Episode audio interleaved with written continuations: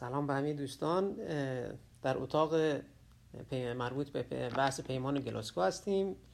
کلاب محیط زیست صنعت شریف. منتظر بقیه دوستانیم که اضافه بشن از جمله کارشناس هامون جلسه رو با یکی دو دقیقه تاخیر شروع خواهیم کرد. متشکر از صبرتون.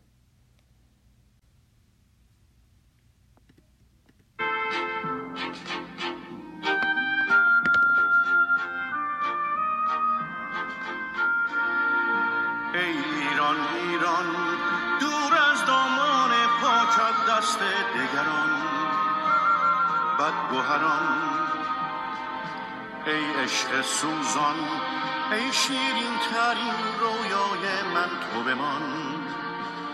در دل و جان ای ایران ایران گلزار سبزت دور از تاراج خزان. جور زمان ای مهر رخشان ای روشنگر دنیای من به جهان.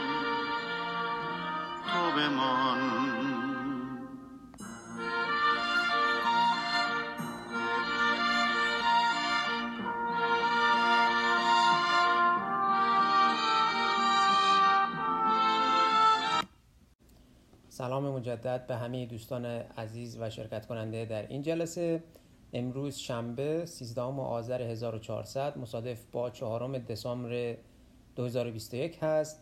ما در کلاب محیط صنعتی شریف هستیم و در اتاقی که مربوط به پیمان گلاسکو و یا کاپی 26 است و آنچه که ما ایرانیان باید از آن بدانیم.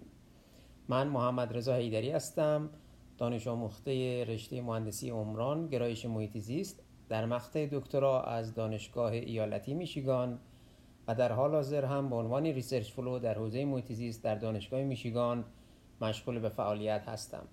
جلسه امروز در هم با همکاری مشترک گروه آوای محیط و همچنین club محیط صنعت شریف برگزار می شود. در اداره این جلسه آقای مهندسی از دانفر از فعالین محیط و از کارشناسان و فارغ تحصیلان با سابقه دانشگاه سنت شریف همکاری و همیاری دارند.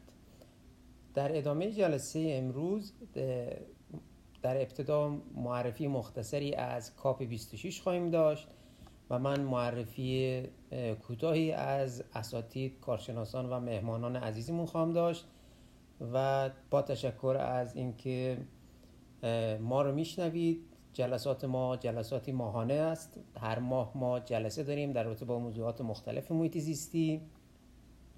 امروز جلسه سومی است که این برنامه رو داریم. جلسه اولمون در رابطه با تفکیک زباله بود که کارشناسان و اساتید بحث‌های بسیار خوبی رو داشتن. اگر اون جلسه رو از دست دادید و نتونستید شرکت کنید در شبکه اجتماعی هست. از جمله اگر شما آوای محیط زیست رو فالو بفرمایید. تمامی این جلسات گذشته و جلسات آتی به صورت کامل در شبکه های مجازی با آدرس آوای محیط زیست پیدا خواهند شد.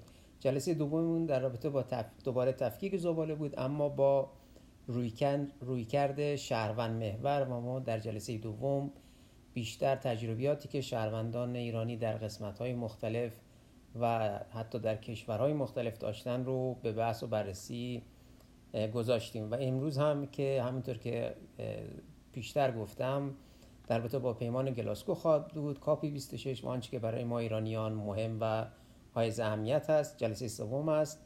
لطفا هم کلاب محیط صنعت شریف و هم گروه آوای محیط زیست رو در شبکه اجتماعی دنبال بفرمایید. با تشکر.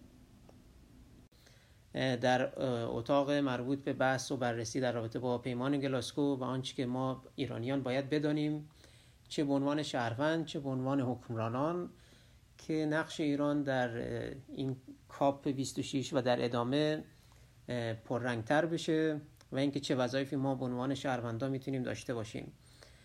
club محیط دانشگاه صنعت شریف گروهی مستقل از فارغ التحصیلان دانشگاه صنعت شریف هست که همراه با دیگر دوستان علاقمند به بحث های محیط زیستی مشکلات و پدیدهای مختلف محیط زیستی و آبی رو مورد بررسی قرار میده. ما ماهانه یک جلسه داریم یک جلسه خواهیم داشت و این سومین جلسه از سری جلسات مربوط به کلاب محیط زیست سنت شریف هست. جهت اطلاع همه دوستان این جلسه رو در حال ضبطش هستیم و بعدا در اتمام جلسه در شبکه های اجتماعی باز نشر خواهد شد که دوستان بیشتری از جلسه استفاده ببرن. آقای دکتر حمیدی خیلی خوش اومدید. ما کماکان جلسه رو به صورت رسمی شروع نکردیم. فعلا در مقدمه هستیم. از فرم کلی جلسه صحبت می‌کنیم. شما اگر سلام علیکی دارید بفرمایید که من بعد از شما ادامه بدم. در خدمتون هستیم سلام بر شما و بقیه دوستانی که در جمع هستن. خیلی خوشحال هستم که خدمت شما هستیم و قطعا از معذر همه دوستا یاد می‌گیرم بیشتر و اگر فرصتی باز بود من اگه چیزی به ذهن ما رسید همراهی می‌کنیم. تشکر از شما. سپاس از شما دکتر. مرسی که تشریف آوردید و وقت گذاشتید. عرض می‌کردم در رابطه با اینکه این جلسه چطور خواهد بود ما فرم کلی جلسهمون به سه قسمت تقسیم شده. در قسمت اول بحث آغازین رو خواهیم داشت. هر کدوم از کارشناسان که بعدا معرفی خواهیم کرد موضوع کاپ 26 رو به صورت کلی بحث و بررسی می‌کنن. نظرشون اون, چیز، اون چیزهایی که براشون اهمیت داره رو با ما در میون خواهند گذاشت و در قسمت دوم در رابطه با به صورت جزئی تر در رابطه با تصمیم سازی ها و تعهداتی که در کاپ 26 وجود داره و اینکه این تعهدات و تصمیم سازی ها چه تأثیری می‌تونه در زندگی ما ایرانی ها و یا به صورت کلی زندگی شهروندان در دیگر کشورها داشته باشه و بعد در قسمت سوم بحثمون جنبندی خواهیم داشت و سعی خواهیم کرد که جلسه رو در 90 دقیقه تا 120 دقیقه تموم کنیم و در هر کدوم از در پایین هر کدوم از این بخش ها بلنگو رو باز خواهیم گذاشت که سوال و یا نظرات دیگر دوستان حاضر در گروه رو هم داشته باشیم. در جلسه امروز اساتید و کارشناسان مختلفی حضور خواهند داشت. حالا من به ترتیب حروف الف با اگه بخوام بگم آقای دکتر بنی هاشمی استاد دانشگاه استاد آب دانشگاه تهران هستند که حالا احتمالا تا چند دقیقه دیگه تشریف بیارن. من مجدد بهشون پیام خواهم داد. آقای دکتر حمیدی هستند از این دانشگاه واقع در پیتسبرگ Indiana University of Pennsylvania و استاد گروه عمران محیط زیست هستند آقای دکتر حیدری هستند که دکترای آب دارن در رابطه با علوم مهندسی آب. آقای مهندس صادقیان هستند که کارشناس ارشد سازهای هیدرولیکی هستند و بحث‌های خیلی خوبی رو در اتاقهای دیگه من از ایشون شنیدم با جزئیات و با دقت و ظرافت خاصی بحث‌های مربوط به سازهای هیدرولیکی رو جلو می‌برن. دیگر آیه دکتر عطارزاده رو داریم که البته هنوز در گروه نیستن ولی تشریف خواهن آورده احتمالا. ایشون دکترای علوم طبیعی از دانشگاه تبریز هستن و مباحث مربوط به علوم طبیعی رو پیگیری خواهند کرد. آقای دکتر قدسی رو خواهیم داشت از که ایشون استاد اقتصاد دانشگاه وین هستن و امیدواریم ایشون هم تا دقایق دیگه به ما اضافه بشن. و خانم دکتر کمال الدینی هستن که ایشون هم البته امروز الان نیستن در گروه ولی امیدواریم که سریعتر تشریف بیارن. استاد جامعه شناسی هستن و طبیعتا در رابطه با مطالعه زنان و بلایای طبیعی بر بررسی می‌کنن و کاپی 26 رو از اون جهت نگاه خواهند کرد و آقای دکتر موسوی که از طراحان با سابقه سازهای آبی در ایران هستند خب من با اجازهتون بحث رو بحث رو شروع می‌کنم و خب طبیعتا بحث ضبط هم خواهد شد و بعدا هم منتشر میشه. بحث امروزمون در ارتباط با اجلاس جهانی مبارزه با تغییرات اقلیمی یا موسوم به همون کاپ 26 هست که چند وقت پیش در گلاسکو برگزار شد و بیش از 200 کشور در این اجلاس شرکت داشتند توافق توافق و تعهدهای مختلفی بین کشورهای مختلف برگزار شد. اهمیت این جلسه از این جهت بود که احتمالا همه دوستان می‌دانند که بعد از توافق پاریس این انتظار بود که تعهدات کشورها بیشتر بشه و کمک کنه در جهت کاهش افزایش دمای زمین. با این مقدمه ما میریم به سمت این که صحبت هامون رو شروع کنیم. اگر اجازه بدید اول از آقای دکتر حمیدی خواهش کنم. که بحثشون رو شروع بفرمایند و بعد از ایشون خدمت دیگر دوستان خواهیم رسید. آقای دکتر حمیدی ما در خدمتتون هستیم. سلام مجدد. والا مسئولیت سخت شد که اولین نفر صحبت کنم. البته من خیلی چون بیرون هستم شاید همین لحظه خیلی جمع جور نتونم صحبت کنم. اگر سویچ کنید بعد در موقعیت بهتری بودم صحبت می‌کنم. در حال درایف هستم متاسفانه. خیلی میبخشید. خواهش, خواهش می‌کنم. پس از آقای دکتر دانکار خواهش می‌کنم که بحث رو شروع بفرمایند بحث خودشون رو بفرمایند اینکه کاپ 26 حالا از نظر ایشون چه اهمیتی داشته و کلا نکته ای رو اگر در این زمینه مهم می‌دانند ما در خدمتتون هستیم که بشنویم.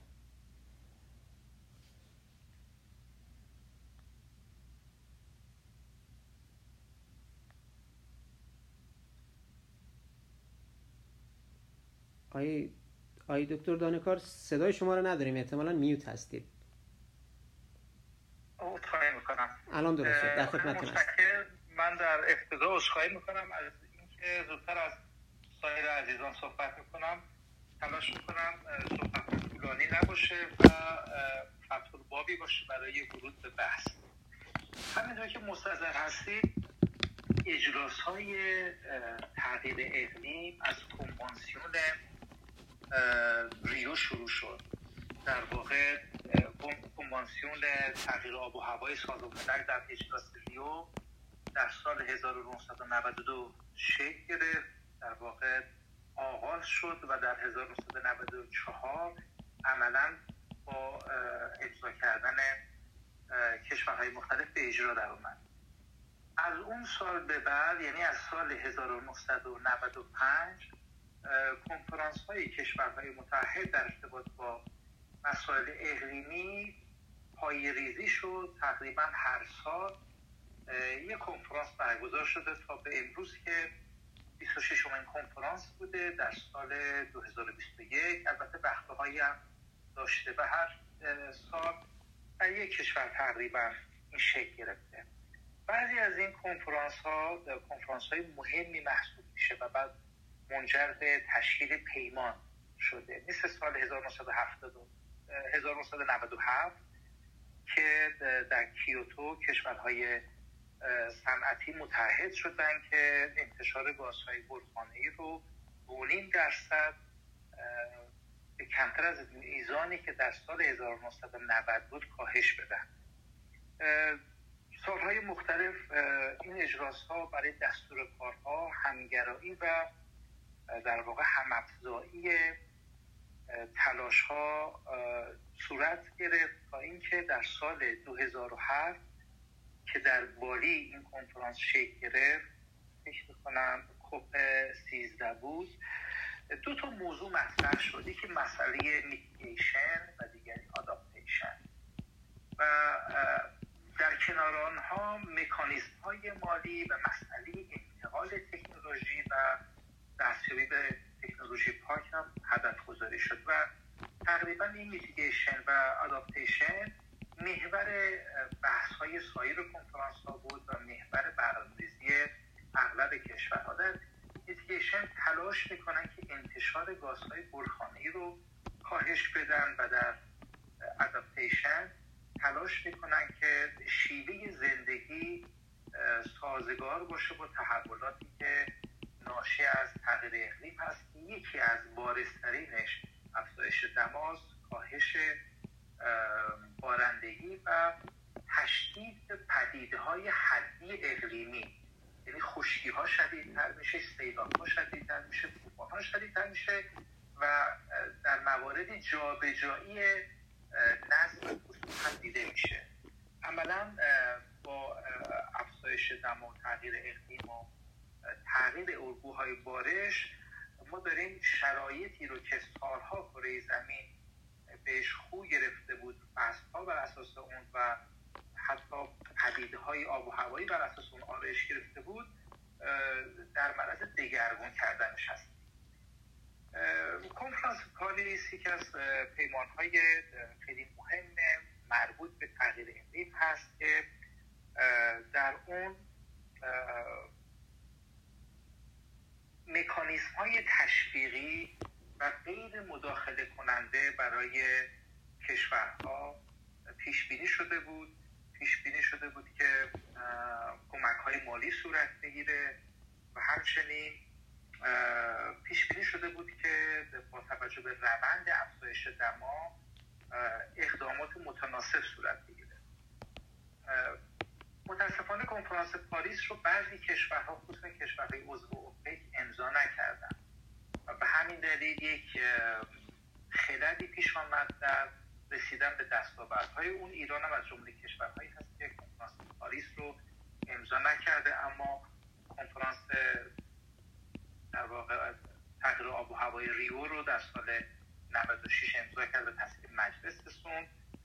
و کیوتو رو هم امضا کرده اما ما به پاریس ملحق نشدیم و امروز هم که در واقع در این سال توافق گلاسکو شکل گرفته ضمن اینکه اتفاقات گذشته رو مرور می‌کنن دوباره هدف گذاری های جدیدی برای آینده صورت گرفته. و ضمن اینکه به کمک های مالی اشاره شده چون در کنفرانس پاریس پیش بینی شده بود که کشورهای برخوردار حدود 100 میلیارد دلار کمک کنند به کشورهایی که در حال توسعه هستند. و این تعهدات از سال 2020 قرار بود شروع بشه به تدریج ادامه پیدا کنه که در یک سال گذشته تا اون تقویم زمانی تنها یک سوم این تعهدات انجام شده. در واقع کشورهایی که اثرگذار هستند و تغییر اقلیم تعهدات مالی رو پذیرفتن که متاسفانه به اجرا در نیامده و کشورهایی که در معرض تاثیر هستند به دلایل مختلف که رشد جمعیت و استفاده از منابع پایه نتونستن خودشون رو به تولیدات پاک برسونن.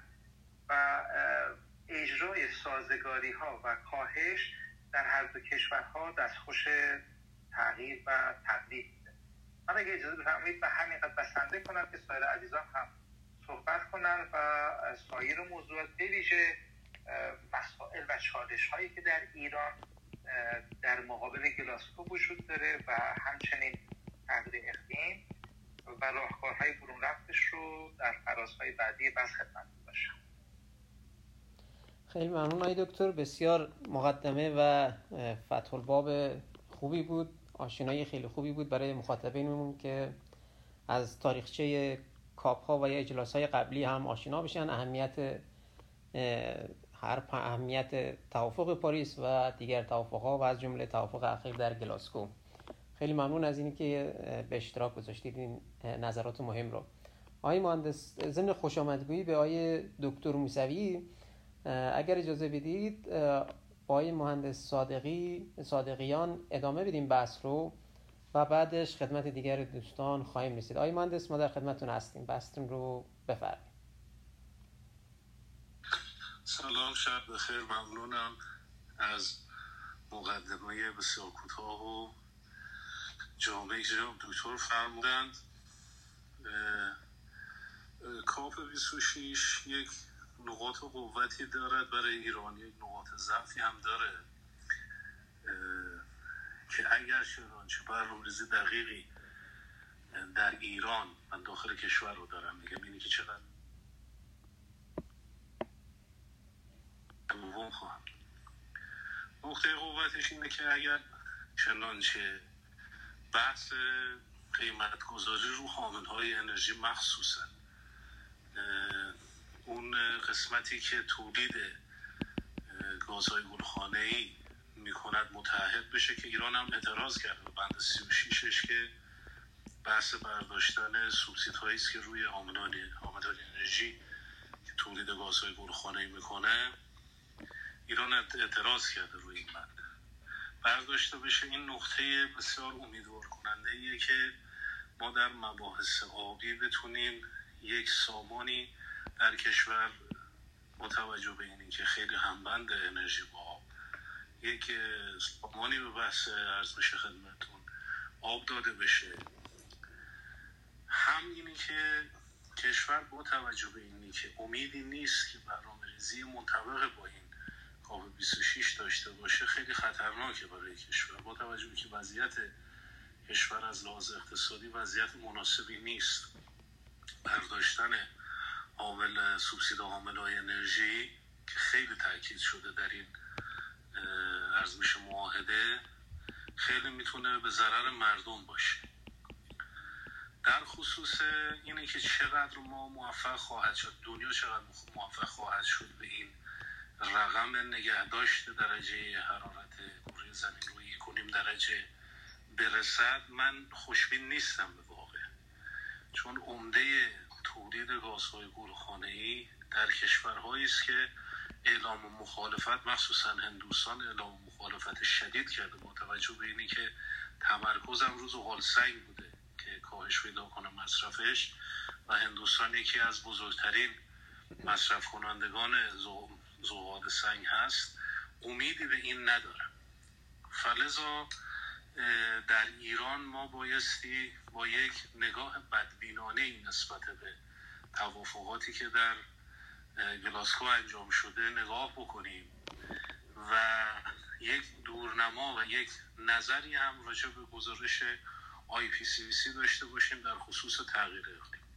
گزارش IPCC یک نگرانی رو در کشور به وجود میاره و اون چیزی که خروجی مدل سازی هاست به ما میگه که در منطقه زاگروس که بیشترین نزار رو الان در این منطقه داریم بر روی تولید با توجه به که یکی از عمده تولید کنندگان مناطق تولید کننده آب هست در کشور یک نزاع عمده هم در این منطقه سر پروژه های تأمین آب منطقه آب هست و ما میگه که حدود 20 درصد ما کاهش بارندگی خواهیم داشت. همچنین اگر چنانچه توافق پاریس اون چیزی که توافق پاریس بود ما بهش دست پیدا بکنیم حدود یک و سه درصد ما افزایش درجه حرارت و اگر دست پیدا نکنیم پنج دو دهم درصد ما افزایش درجه حرارت خواهیم داشت.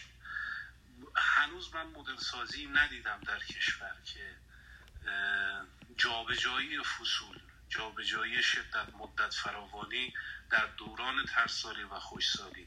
کامپک شدن و نزدیک شدن دوره های ترسالی و خوشسالی رو انجام داده باشه که بتونیم نظر قطعی بدیم. ولی نظر در حال شناخت و نظری که میشه در خصوص بحث هیدرولوژی در حد این هست که دیگه این برنامه ریزی که روی منابع آب انجام شده سازه هایی که انجام شده دورنمایی که برای توسعه در کشور پیش بینی شده نگرشی که روی مناطق توسعه یافته و کمتر توسعه یافته هست اینها باید خط بطلانی روش کشیده بشه. با توجه به این جپگیری هایی هم که در گلاسکو بوده و در دنیا هست که هیچ مشخص نیست چون اینها به عوامل سیاسی که خواهم گفت در دور بعدی کاملا مرتبطه و جناح بندی های بسیار بسیار قوی بر علیه توافقات زیست هست که هر آن ممکنه که دستخوش تغییر بکنه این توافقات رو. ما بدبینانه باید نگاه بکنیم. این بدبینی ما هم بدبینی خوبیه. یعنی آینده کشور رو تضمین می‌کنه. اگر بدبینانه نگاه, بدبینانه نگاه بکنیم بایستی تمام برنامه ها و مطالعاتی که داشتیم بعد از انقلاب بر روی مخصوصا توسعه منابع آبی چه سازهای رولیکیمون چه سازهای انتقالمون چه توسعه کشاورزیمون بر اساس همون گزارش سی و یا گزارش تکمیله و بازنگری روی اون گزارش تطبیق داده بشه. و اگر این کار رو نکنیم متاسفانه من باید اعلام بکنم که مخاطرات و میشه اعتراضات خیلی شدیدتری مثل خوزستان و اصفهان و چهارمحال رو در پیش خواهیم داشت. من تا همینجا بسنده می‌کنم که بقیه دوستانم برسم و بعد بحث اصلی رو من وارد بشم. متشکرم از متشکرم ایماندس. خیلی مباحث جالبی رو مطرح کردید در رابطه با قیمت گذاری حامل انرژی و سوبسیت هایی که در توافق تاکید ویژه‌ای روش شده و ایران هم یکی از کشورهایی است که بیشترین سوبسید مربوط به موارد مرتبط با حامل های انرژی رو در جهان پرداخت می‌کنه. این یکی از معضلاتی است که می‌تونه تبعات اجتماعی اقتصادی هم با خودش داشته باشه. که حالا در قسمت های بعدی بیشتر در رابطه باهاش صحبت خواهیم کرد. ممنون از شما. آقای دکتر موسوی خیلی خوش اومدید. اگر شما صحبتی دارید در این قسمت بفرمایید. شما تشریف نداشتید اما ما سه قسمت خواهیم داشت. در قسمت اول یک سری کلیاتی و نظر شما رو در رابطه با کاپ 26 و این اجلاس خواهیم, خواهیم دانست و اینکه چه اهمیتی داره از نقطه نظر شما در قسمت دوم به صورت تخصصی تر و با جزئیات بیشتر در رابطه با اینکه این چه فرصت ها و چالش هایی رو برای ما ایرانی ها ایجاد می‌کنه و در نهایتا در قسمت سوم هم جنبندی رو داشت خواهیم داشت. در خدمت شما هستیم و بعدش هم خدمت های دکتر هیدری خواهیم. بفرمایید عرض سلام دارم خدمتتون و تشکر از اینکه منو دعوت کردیم صدای منو داریم بله صدای شما رو داریم. و سلام می‌کنم خدمت همه دوستان خصوصا جناب آقای دکتر دانکار که به هر حال این وبینارهایی که آقای دکتر می‌ذارن من یکی از افراد پروپاقورسی هستم که میشینم پای صحبت های ایشون و واقعا لذت می‌برم و همه جا هم تبلیغ می‌کنم. میگم اگر جایی دیدین وبینار آقای دکتر دانکار بود آب دستتون بود بذارید پایین برید ببینید که واقعا آموزشی و خیلی قشنگ توضیح میدن. این بود که خواستم خدمتتون بگم و عرض ادب کنم. در رابطه با این صحبتی که فرمودید ببینید این کاپ صدا من هست آقای محمد رضا؟ بله بله آقای دکتر صداتون رو داریم. ببینید این این اینقدر اصلا من پاریس رو دنبال می‌کردم. اما دیگه این کاپو اینقدر شرایط ما به قول معروف در سطح پایین تری هست که اصلا ببینید مثلا ما منهای ده هستیم. ما اول باید خودمون رو به صفر برسونیم که بعد ببینیم چند چندیم که بعد بیایم مثلا دنبال کنیم این کاپ 26 که اصلا می‌خوایم چیکار بکنیم این موضوع وضع ایران به قدری شدیده که اصلا نمیشه ما اصلا حرفشو بزنیم. ببینین این گازی که ما الان داریم مصرف می‌کنیم که درست برابر اون گازیه که داره روس به تمام اروپا میده و تمام اروپا رو با همون گاز 550 میلیون متر مکعب در سال تحت اختیار خودش در آورده. ما الان به رقم باور نکردنی 900 میلیون متر مکعب در سال رسیدیم. اصلا این قیمت های بسیار نازل و این تکنولوژی بسیار افتضاح در ایران برای گرمایش خونه ها که حالا این گازه. در جای دیگه میگم بنزین می‌بینیم اصلا عدد و رقم عجیب غریب ده سنت. برای هر لیتر یا کمتر که قیمت رو مقایسه می‌کنیم می‌بینیم چه خبره و بعد تکنولوژیمون چیه ماشینامون چیه چجوری داریم استفاده می‌کنیم. و موارد دیگه انرژی و خصوصا برق. برق اصلا یه عددی هست. یک سنت که اصلا آدم تعجب می‌کنه که کیلووات یک سنت در دنیا 20 سنت 20 برابر اینه. خب این اینا همش انرژیه و به قول معروف ما رو برده تو صفحه فکر کنم شیشم یا هفتم آلوده کننده گاز کربونیک در دنیا. اینو باید چیکار بکنیم؟ از اون بر درس پس بیدیم خدمت جناب آقای دانکان تمام طالبا خوش شد. خب دیگه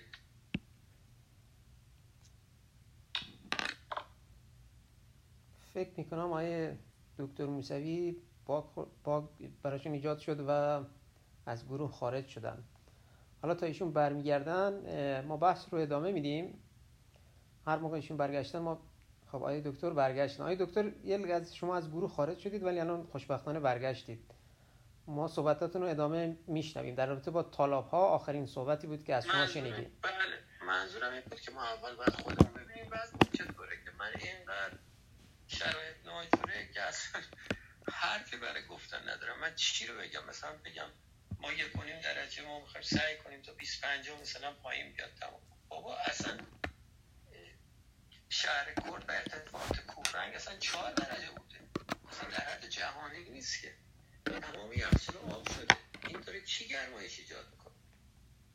اینا وضعی است که واقعا آدم رو نگران می‌کنه و به قول معروف آدم نمی‌دونه چی بگه یعنی اصلا چه سیاستی رو در پیش بگیره و اصلا ما در حدی نیستیم که الان بیایم موارد کاپ 26 رو مثلا بیایم تعهد بدیم یا ما خودمون اول باید از زیر صفر بیایم بالا به صفر برسیم تا بیایم ببینیم بعد چی کار بکنیم. این نظر من بود که خدمت شما عرض کردم. خواهش کنم متشکر های دکتر. نکات جالبی رو اشاره فرمودید. ببخشید آقای محمد رضا من در جهت فرمایشات آقای دکتر محسن می‌تونم مسئله رو اینجا عرض کنم. بفرمید بله بفرمایید که بعدش باید بریم خدمت دیگر مهمانمون. بفرمایید ولی لطفا کوتاه من دقیقا همسو با خط فکری ایشون هستم. برای اینکه بالای دوازده سال هست که تخصصی دارم روی محیط زیست و اتفاقا از حوزه انرژی شروع کردم. دقیقا آنچه که ایشون اشاره کردن ما وضعمون خیلی خرابتر از این هستش که اصلا کلاسمون بخواد به کاپ 26 و این موارد بخوره. ضمن اینکه حالا شما فرمودید تو پارس یک نظر راجع به کاپ 26 ببینید بیشتر مواردی که مورد ارزیابی و حالا نقطه نظر اون جمع قرار گرفت مباحث انرژی بود. در صورتی که ما الان مسائلی خیلی فراتر از بحث انرژی داریم که داره در منجر به گرمایش زمین میشه و حتی گازهای گلخانه ای رو داره به وجود میاره. کل دنیا به نوعی از این موضوع حالا یه سری جاها تازه تازه دارن متوجه میشن یه سری که اصلا کلا هنوز نمی‌دونن. مباحث مرتبط با شهرسازی و در حقیقت بستری هستش که ما داریم برای زندگی حالا توی هر اجتماعی برای زندگی ها به وجود میاریم. ببینید این توسعه های خود به خودی که کاربری های زمین رو مورد تخریب قرار میده و خیلی بدون برنامه میان این موارد ایجاد میشن از طرف دیگه تکنولوژی هایی که توی ساختمان و مصارف میاد مورد استفاده قرار می‌گیره.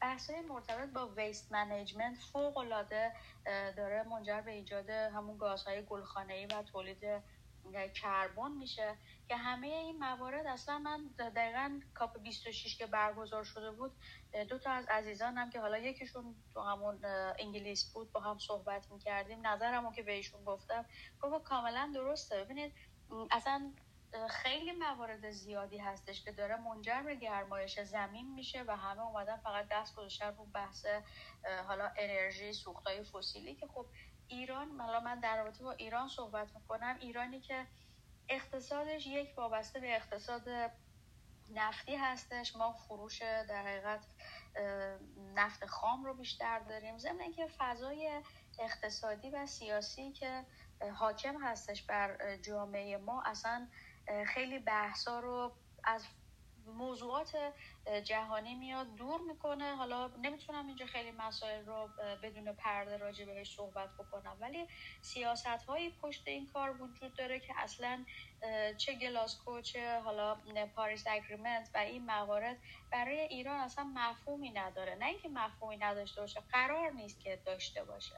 من تو استپ یک صحبت عرایزم رو کوتاه می‌کنم فقط می‌خواستم خدمت جمعی موارد رو داشته باشم که الان اگر انقدر دارن به آب توجه می‌کنن همیشه یه مسئله منجر به بحران نشه توجه نظرها رو به خودش جلب نمی‌کنه. ولی اون چیزی که خیلی فراتر از همه این موضوعات هست که باعث به وجود اومدن این مسائل میشه پایه این موارد که از بحث های شهرسازی landscape using و آمایش سرزمین شروع میشه که بقیه موارد رو تو دل خودش مستتر داره و به اضافه تکنولوژی های مرتبط به حالا life cycle assessment ها که به عنوان یه طول بخوایم در نظر بگیریم و مواردی که توی بحث های پسماند و ضایعات به وجود میاد. صحبت هم کوتاه می‌کنم شنونده هستم. متشکر خانم آتی صحبت خوبی رو فرمودید. لطفا با ما همراه باشید. در قسمت های بعدی به صورت جزئی تر در رابطه با این هر کدوم از این موارد می‌تونیم صحبت کنیم.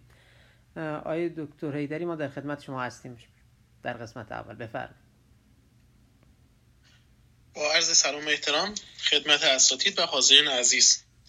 تقریبا بحثی نموند که من بخوام در مورد COP 26 عنوان کنم. فقط یک خلاصه ای از گزارش در واقع هیئت بین الدول تغییر اقلیمی IPCC در گزارش ششمش می‌خواستم بهتون بگم. در گزارش ششم extreme های گرمایی بارش های سنگین و خشکسالی های اکولوژیک و کشاورزی رو هیئت بین الدول برای برای غرب و مرکز آسیا به صورت افزایشی گزارش کرده. بعد از تفاوت های بین گزارش ششم و گزارش پنجم آی پی سی سی می‌تونیم به اضافه شدن اثرات اقتصادی و اجتماعی که یکی از حضار هم الان عنوان کردن به در واقع سناریوهای گزارش پنجم که فقط در خصوص سناریوهای انتشار گازهای گلخانه‌ای بود اشاره کرد. همچنین از تو تصمیمات عمده که توی این اجلاس گلاسکو گرفته شد من به نظرم دو تا از عمده تریناشون یکی برنامه کاری هدف جهانی برای سازگاری با تغییر اقلیم به نام برنامه شرم الشیخ مصر هستش و دومی هم پیمان اقلیمی گلاسکو یا Glasgow Climate Pact در پیمان اقلیمی گلاسکو با توجه به افزایش میانگین دمای جهان به یک و یک دهم درجه سانتیگراد بالای سطح نرمال از کشورها خواسته شد که اقدامات سریع و فوری برای کاهش گازهای گلخانه‌ای انجام بدن. اما این یک و یک دهم درجه سانتیگراد از اونجای اهمیت داره که ما توی پیمان در واقع پاریس اگه اشتباه نکنم و به گزارش چهارم قرار بود به دو درجه سانتیگراد برای انتهای قرن محدود بشه. در صورتی که ما الان به یک و دهم درجه سانتیگراد رسیدیم و پیش بینی میشه برای ده سال آینده به یک درجه سانتیگراد و تا پایان قرن به دو و چهار دهم تا دو و درجه سانتیگراد برسیم که این افزایش دما می‌تونه فاجعه بار باشه. آرزم خدمتتون که در دو بخش دیگه من صحبت دارم که چالش های ملی کشورمون هستش و دیگری هم راهکارهامون که در سایر قسمت ها من اینا رو در خدمتتون هستم در توضیحاتش. متشکرم. ممنون آقای دکتر. مرسی که وقت رو به خوبی رعایت کردید خب قسمت اول رو تموم کردیم در رابطه با کلیات مربوط مربوط به بحث. حالا چه تاریخچه کاپ و چه نکات مهمی رو که از دیده مدت کوتاهی به من وقت بدید. خیلی من باش باش چشم. بررسی کلی انجام شد. الان میکروفون رو باز خواهیم گذاشت که از دوستان حاضر در گروه اگر سوالی نکته در همین زمینه یعنی کلیات مربوط به کاپ 26 دارن بفرماین می‌تونن دستشون رو بلند کنن یا به من پیام بدن که سوالشون پرسیده یا نکتهشون اعلام بشه. آیی از فرما در خدمت شما هست. خواهش می‌کنم. ضمن سلام به دوستان. من چند تا موضوع هم یادداشت کردم همی که از قبل نوشته بودم که خدمتتون تقدیم کنم. این مسئله بررسی مشکلات اقلیمی ما که کاپ 26 هم یه مقدار سعی کرده به اون بپردازه جنبه های مختلفی داره. جنبه تاریخچه که خیلی از دوستان بهش اشاره کردن. جنبه که عواقب این هستش که من یه مقدار به عواقب این پردازم از زاویه های به قول آقای دکتر ایدری اشاره کردن که در مورد تاثیراتی که از زاویه زنان و حقوق زنان داره همین اینا هست که حالا من فقط به این قسمت عواقبش می‌پردازم. ببینید اینجا اولا که طبق صحبت که رئیس سازمان ملل فکر می‌کنم آقای که بود؟ من اسمش فراموش کردم. رئیس, رئیس سازمان ملل در همین کاپ 26 اگه آقای گوترش هست. همون آقای گوترش. این ایشون گفتش که ما اگر اینجا به توافقی نرسیم به این آخرین فرصت ماست. از این زاویه به نظر من درست می‌گفت. این فرصتی هست که اون داشت می‌دید که آینده بشریت در چه وضعیتی در قرار می‌گیره که ما با جزی از اون جز کوچیکی از اون در ایران مواجه هستیم. شما حساب بکنید فقط اگر در اثر تغییرات اقلیمی بخوان مثلا از جمعیت 8 میلیاردی کره زمین یک میلیارد نفر پناهنده بشن. چه وضعیتی برای کشورهای مختلف پیش میاد؟ درست مثل اینه که توی هواپیمای در آن واحد همه نصف سرنشینانش به اون سمت. این هواپیما سقوط می‌کنه. این الان جهانم جهان و نظم کنونی جهان اینا فوق در خطره و این مشکلاتی که به وجود میاره. و اینو بگم خیلی از حوادث جهان حوادثی که اتفاق میفته چه سیاسی و چه محیط زیستی درست مثل دومینوه. ممکن ضعف یک مدت کوتاه حوادث پشت سر اتفاق میفته دیگه خارج از کنترل بشه. من در بحث در بخش دیگه من چند صحبت, به صحبت دوستان آقای دکتر دانکار مهندس صادقیان و دکتر موسوی چند تا و خانم آتی چند تا یادداشت کردن که بعدا بهشون می‌پردازم فعلا خدا بس متشکرم مهندس. از از کسانی که جدیدا دعوت شدن به استیج به ترتیبی که دعوت شدن آیه آبیدار ما در خدمت شما هستیم. صحبت نکته یا سوالی دارید بفرمایید. بله خیلی ممنون. با درود به عزیزان متخصصین و شنوندگان.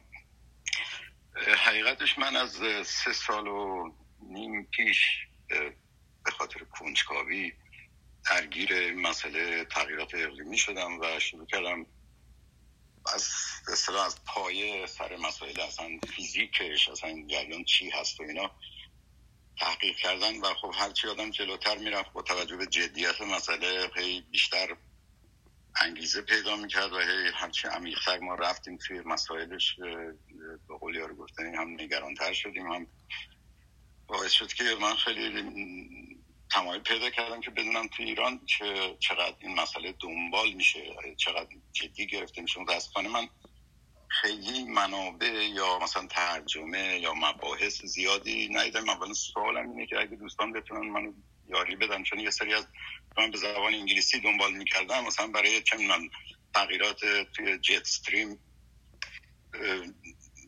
می‌خواستم بدونم که مثلا خب برای این ترم ها یا معادل فارسی درست شده اینا که من فکر می‌کنم بالاخره تونستم یه یه آقای بود که من الان اسمش یادم رفته چون خیلی وقت پیش بود. مثلا ترم رود معادل رودبار برای جت استریم مثلا ایشون پیشنهاد کردن که برای قابل فهمه. ولی در مجموع منظورم اینه که خیلی من منابع فارسی یا مباحثی چیزی به همین خاطر که من آدم مطالبم مطالب دانشگاه صنعتی شریف هست و اینا. خیلی دوست داشتم بدونم که چقدر در سطح خود مباحث علمی مربوط به تغییرات اقلیمی تو این زمینه منابع یا مراجع وجود داره و آیا بحث ها کتاب ها تحقیقاتی هست که آدم بتونه می‌تونه فارسیش هم رجوع بکنه یا نه؟ چون که لاقل من خودم به خاطر تو این سه سال نیم تقریبا تمام کارهای دیگه موبل کردم و بیشتر راجع این مسئله مطالعه کردم و به نظر منم موضوع خیلی نگران کننده هست. حالا جدا از این سوالم که اگه عزیزان لطف کنن اگه پیشنهادی دارن بگن ولی از من چند تا نکته رو فقط خلاصه تیتروار میگم. حالا بحث درست بر سر کاپ هست کاپ 26 هست ولی خب کاپ 26 به دلیلی اهمیت داره و اصلا برگزار شد و به نظر من نتایج چندانی هم نداشت. ولی به دلیل اتفاقاتی که داره میفته ما مثلا مثال می‌زنم بحثایی که پیتر وات هم پدر اقیانوس شناسی مطرح می‌کنه دانشمنده مثل آندرو کلیکسون هستن خود جیمز هانسون هست آن جیمز اندرسون از هاروارد هست. خیلی هستن بحثای خیلی قابل فهمی می‌کنن. حالا ما نمی‌تونیم قطعا بگیم که حتما همه بحثایی که اینا می‌کنن دقیقا همونطوری هست. ولی به هر حال بحثای بسیار جدی هستش که من امیدوارم این بحث ها میگم من اطلاع ندارم. امیدوارم که تو ایران هم دنبال بشه به خاطر اینکه عواقبش رو همه از جمله در ایران هم باش رو به رو خواهند بود. مسائل مثل که میگم مثلا چون ترمای فارسی ندارم مثل ایروسول ماسکینگ افکت که بحثش رو می‌کنن تو کاپ 26 هم برای اولین بار طرح شد.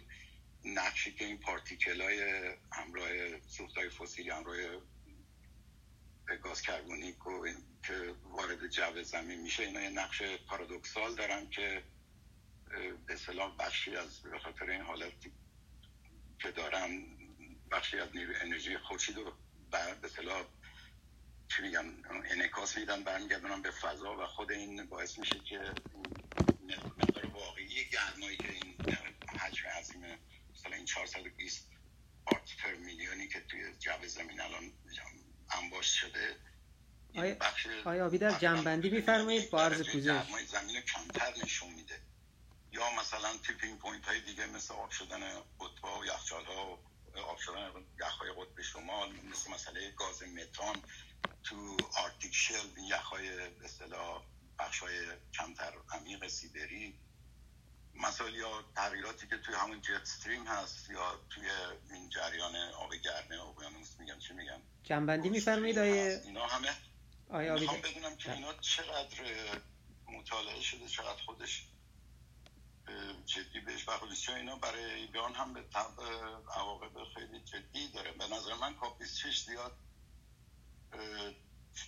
چیز زیادی به دست من. هرچند که هشدار خیلی مثلا شدیدتری بود نسبت به کاپ 25 خود گوترش هم که یکی از عزیزان الان گفت. مسئله رو خیلی هشدار چیزی داد که ما فرصت زیادی نداریم. حالا بحث اینا یک ممیز دو بود ولی بحث های جدیتری هست تو مثلا ادبیات علمی مثلا آندری گلیکسون اینا که معادل مثلا فقط سی او تو نیست معادل این 420 پارس پر میلیون فقط جناب آبیدر صدای کربونه و گازهای گلخانه‌ای صدای من دارید پتانسیال به قول رو گفتنی صدای میگم حدود 500 پارس پر میلیون ما گازهای گلخانه‌ای داریم. دوستان صدای من دارید؟ من فکر کنم شاید صدای من شنیده نمیشه. گازهای متان قطب شمال آرکتیک شل که ناتالیا شاکووا مثلا بحثش اینه که هر لحظه می‌تونه حتی 5 درصدش یه چیزی حدود 50 گیگا آیا از نامفر صدای من هست؟ جو زمین بشه تو مدت کوتاهی می‌تونه دمای زمین رو خیلی بیشتر از الان که هستن که میگن اصلا ما در واقع صدای منو میشنوین دوستان؟ حالا محاسبات محافظه کارانه این دانشمندای IPCC به خاطر وابستگی هایی که به سیستم بوروکراتیک دارن دوستان صدای منو دارید؟ یک ممیز دو ولی ظاهرا ما حتی دورم رد کردیم بر اساس یه سری گزارش های مستند می‌تونه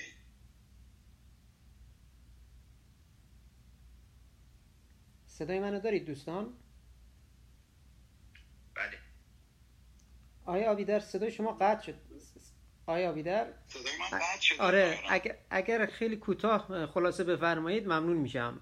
چون قسمت های دیگه هم آره، هست اونجا هم می‌تونیم بحث کنیم. اگه دوستان کمک بکنم به من که من بله. می‌تونم دسترسی پیدا کنم به بله بله. پرسش که به فارسی باشه. من ظاهرا صدام قطع شده ولی مهم نیست میشنوم دوستانم بهم. خواهش می‌کنم. خواهش می‌کنم. اگر از دوستان چیزی الان به خاطرشون هست از از, از اساتید و کارشناسان نمونه فارسی هست که بفرمان اگر در غیر این صورت من براتون میفرستم آیا آبی در مواردی رو بعد از جلسه. بسیار متشکرم. خیلی ممنون. خب فکر می‌کنم الان از دوستان کسی نیست. آیه دکتر شادروان ما در خدمت شما هستیم. بعدش هم خدمت های دکتر سفری خواهیم بود سلام دوستان.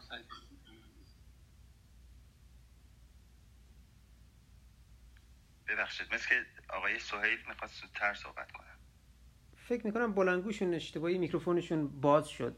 بفرمایید شما ایشون به من پیام خواهند داد اگر خواستن. خواهش می‌کنم. سلام به همه دوستان. ممنونم. من آقای دکتر سجاده حمیدی. گفتش بیا بالا ولی خودشون ندیدم هنوز صحبت بکنم. می‌خواستم استفاده بکنم مثل بقیه دوستان. من چند تا نکته در واقع می‌خواستم بگم در راستای دوستی که فکر می‌کنم آقای موسوی بود محسن آقای محسن بود یا دوست دیگری به هر حال. در مورد صحبتی که کردن گفتم ما منهای ده هستیم. واقعا همینطور هستش. یعنی ما متاسفانه انگاری توی یه سری چیزها جلو که نمیریم عقب هم میریم. همه چیزهایی که قابل پیش بینی بوده و هست داریم در واقع در موردش کار می‌کنیم. من یادم رفت معرفی بکنم. من کارشناسی کارشناسی ارشدم دانشگاه شریف بودم و دکترام رو در کانادا گذروندم و الان توی در واقع هیئت علمی هستم در دانشگاه فلوریدا ام در آمریکا. ولی برگردم به موضوع. من فکر می‌کنم سال 73 بود. ما درس سازهای آبی رو داشتیم با آقای دکتر انصاری. و این درس رو یادم نمیره چون همش بعد از کلاس میشستیم و راجع به فاجعه آب آینده آب و اتفاقی که خواهد افتاد در دهه های گذشته صحبت می‌کردیم و اینکه چگونه آیا امکانش هست ما جلوشو بگیریم و اون زمان بود. امکانش بسیار بسیار بیشتر از امروز بود. همه در واقع نشانه ها همون زمان داشت نشون می‌داد که آینده آب و محیط زیست ایران به چه سمت میره. اما متاسفانه اونهایی که تصمیم گیر بودند چشمشون بسته بود. ما من فکر می‌کنم مشکلات شاید اینجوری ادامه صحبت دوستان رو بخوام بکنم.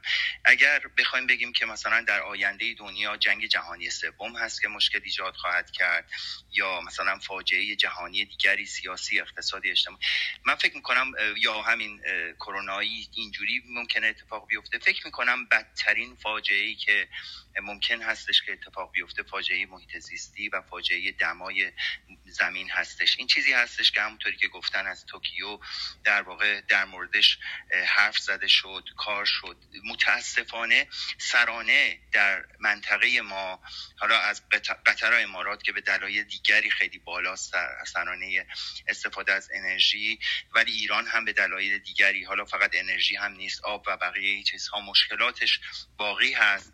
و ما باهش درگیر هستیم.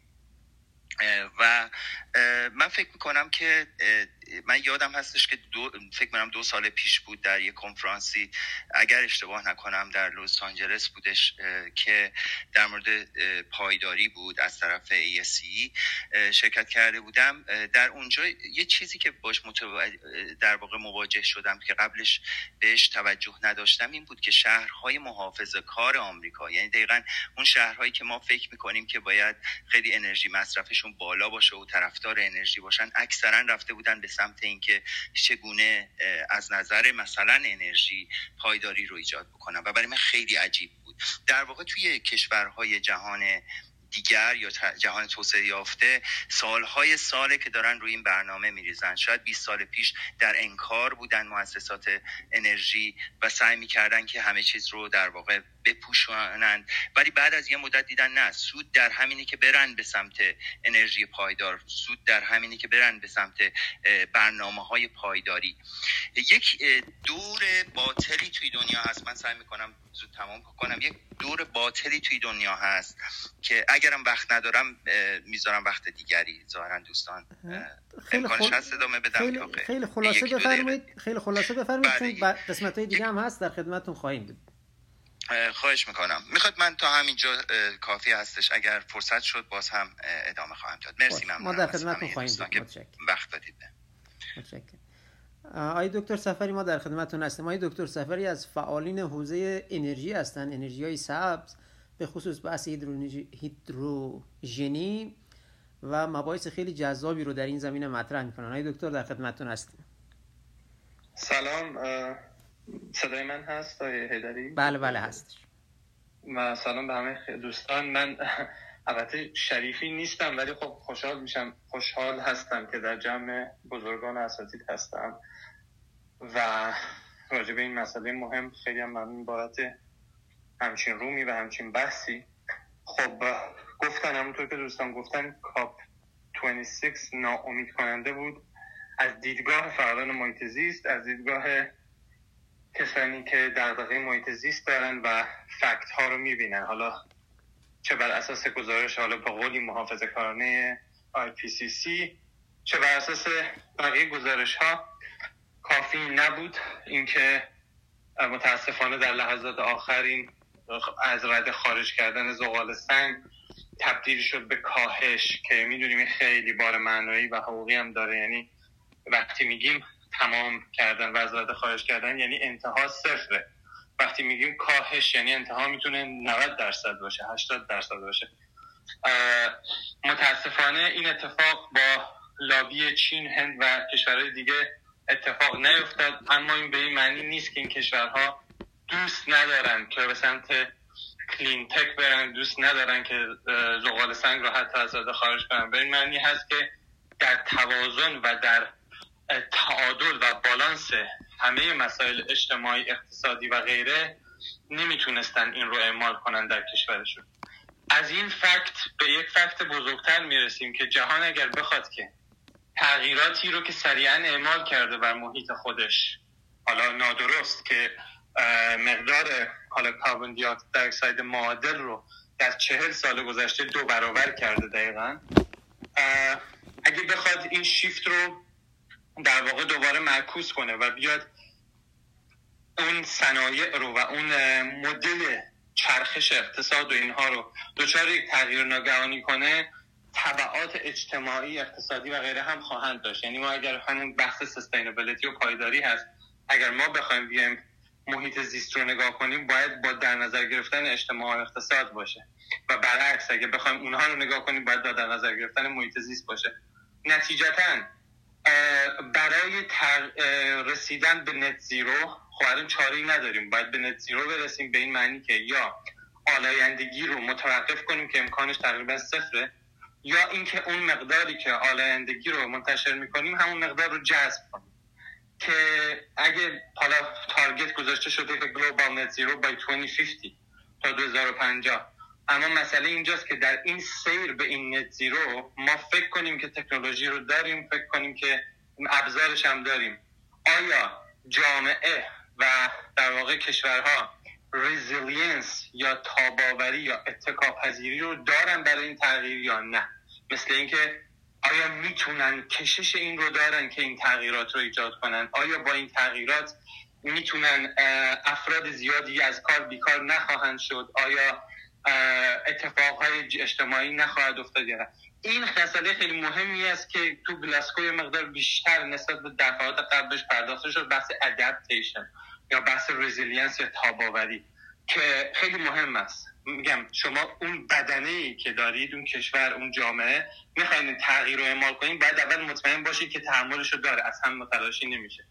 و در این حال می‌دونید که زمانم کم دارید. ده سال 20 تا 25 این پنجره ده 15 ساله پنجره بسیار مهمی هست که هم برای تغییر زیربنای سوخت به سمت هیدروژنی و الکترونی شدن رفتن. در واقع ما از عصر کربن داریم میریم به عصر هیدروژن و الکترون و هم با حالا عدم جنگل زدایی کاهش متان و همه اون مباحث دیگه در کنار این باید تا 20 تا تا 25 این تغییرات اعمال بشه. وگرنه واقعا دیگه خیلی خیلی سخته بعدش و اون وزنه به سمت دیگری میره. حالا من نمی‌خوام زیاد حرف بزنم. فقط می‌خوام بگم که به اون نکته هم باید توجه داشت که اون تاب‌آوری و resilience باید به شکلی از بعدهای اقتصادی و اجتماعی هم تضمین بشه یا بهش توجه بشه تا بتونیم این تغییرات رو اعمال کنیم. خیلی ممنون مرسی. مرسی. حالا باز اگر بحثا به جای رسید خوشحال میشم اگه خواهش می‌کنم. ممنون آقای دکتر. بحث تاب‌آوری بحث مهمی اتفاقا ما دو تا از مهمان هامونم از اساتید اقتصاد و جامعه شناسی بودن ولی متاسفانه هر دو تایشون هر دو نفر پیام دادن که در سفر هستن و دسترسی ندارن به فضایی که بتونن صحبت رو ادامه بدن. حالا انشاءالله در یه فرصت دیگه ای در همین کلاب رو این موضوع بحث خواهیم کرد و جنبه های اقتصادی و اجتماعیش رو پیگیر خواهیم کرد چون محیط زیست به همه اینها مرتبط هست. ممنون از شما. آیا یاسر ما در خدمت شما ایم خیلی کوتاه اگر در دو سه دقیقه بفرمایید بعدش هم خدمت های سوهیل خواهیم بود و قسمت اول رو تمام می‌کنیم و برمیگردیم به مهمان هامون در قسمت برای قسمت دوم. آیا یاسر در خدمتون هست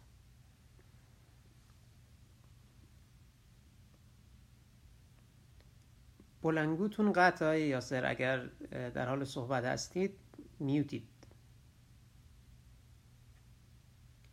سلام سلام عرض می‌کنم. صدا میاد؟ بله بله صداتون میاد. بفرمایید. خسته نباشید. خیلی خوشحالم که در جمع متخصصین و اساتید بزرگی هستم. من زیاد نمی‌خوام وقت گروه رو بگیرم.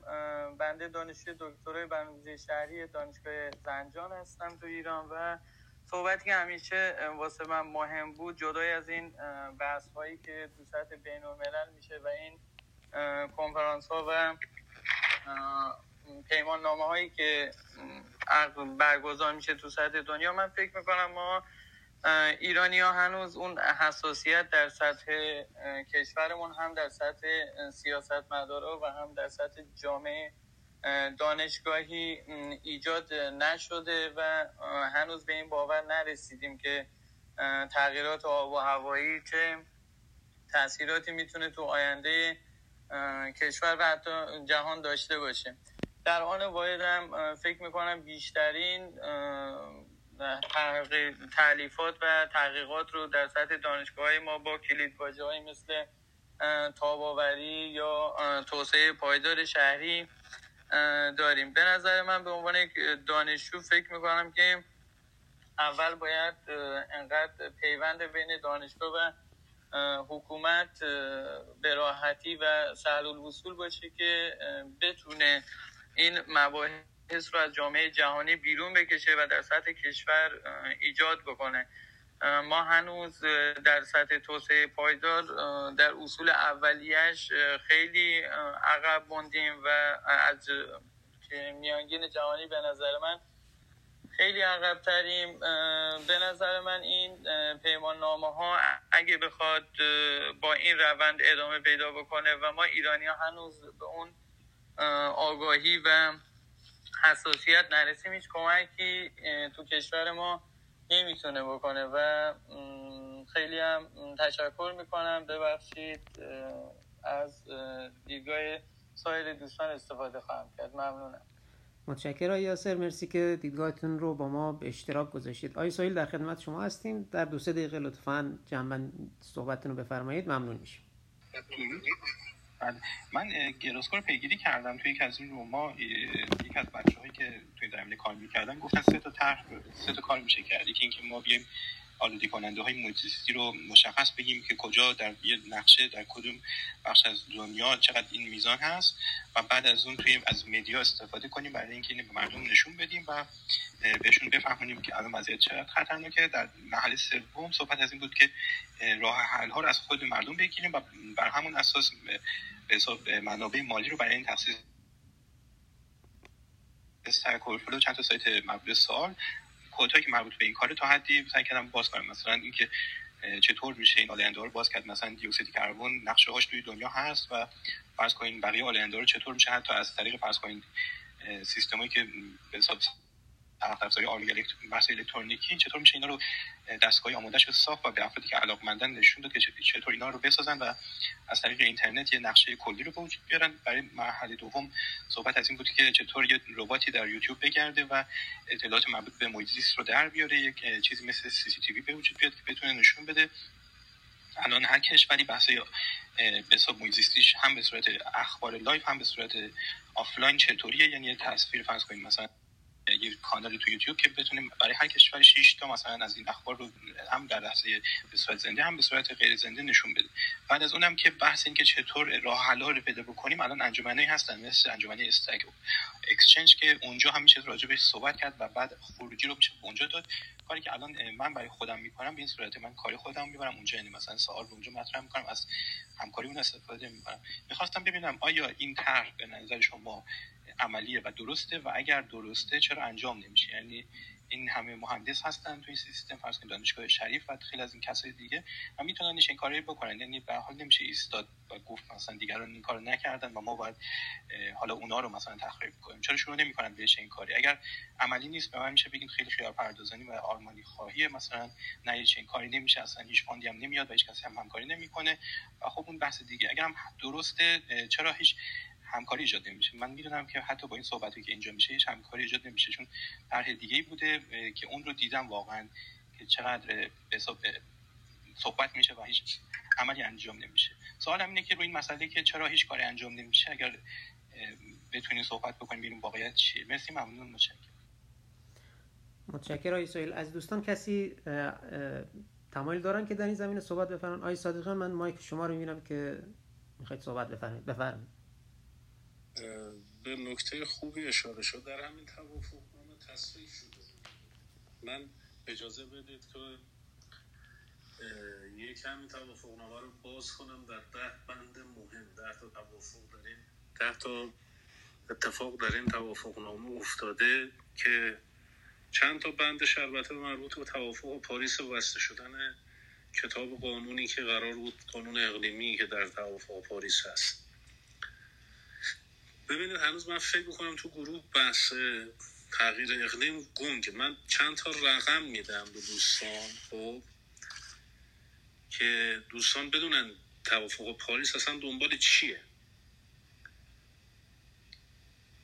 ببینید یه پیشبینی انجام شده که مقدار گاز گلخانه ای تا سال 20 چقدر باید کاهش پیدا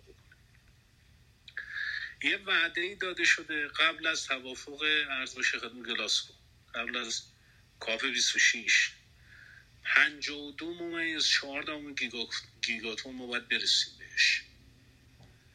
اگر چنانچه وعدهایی که در کاپ 26 محقق بشه جهان به 41 ممیز 9 دهم گیگاتون می‌رسه تولیدش. یعنی تقریبا میشه گفت 10 گیگاتون گازهای گلخانه ای کاهش پیدا می‌کنه انتشارش.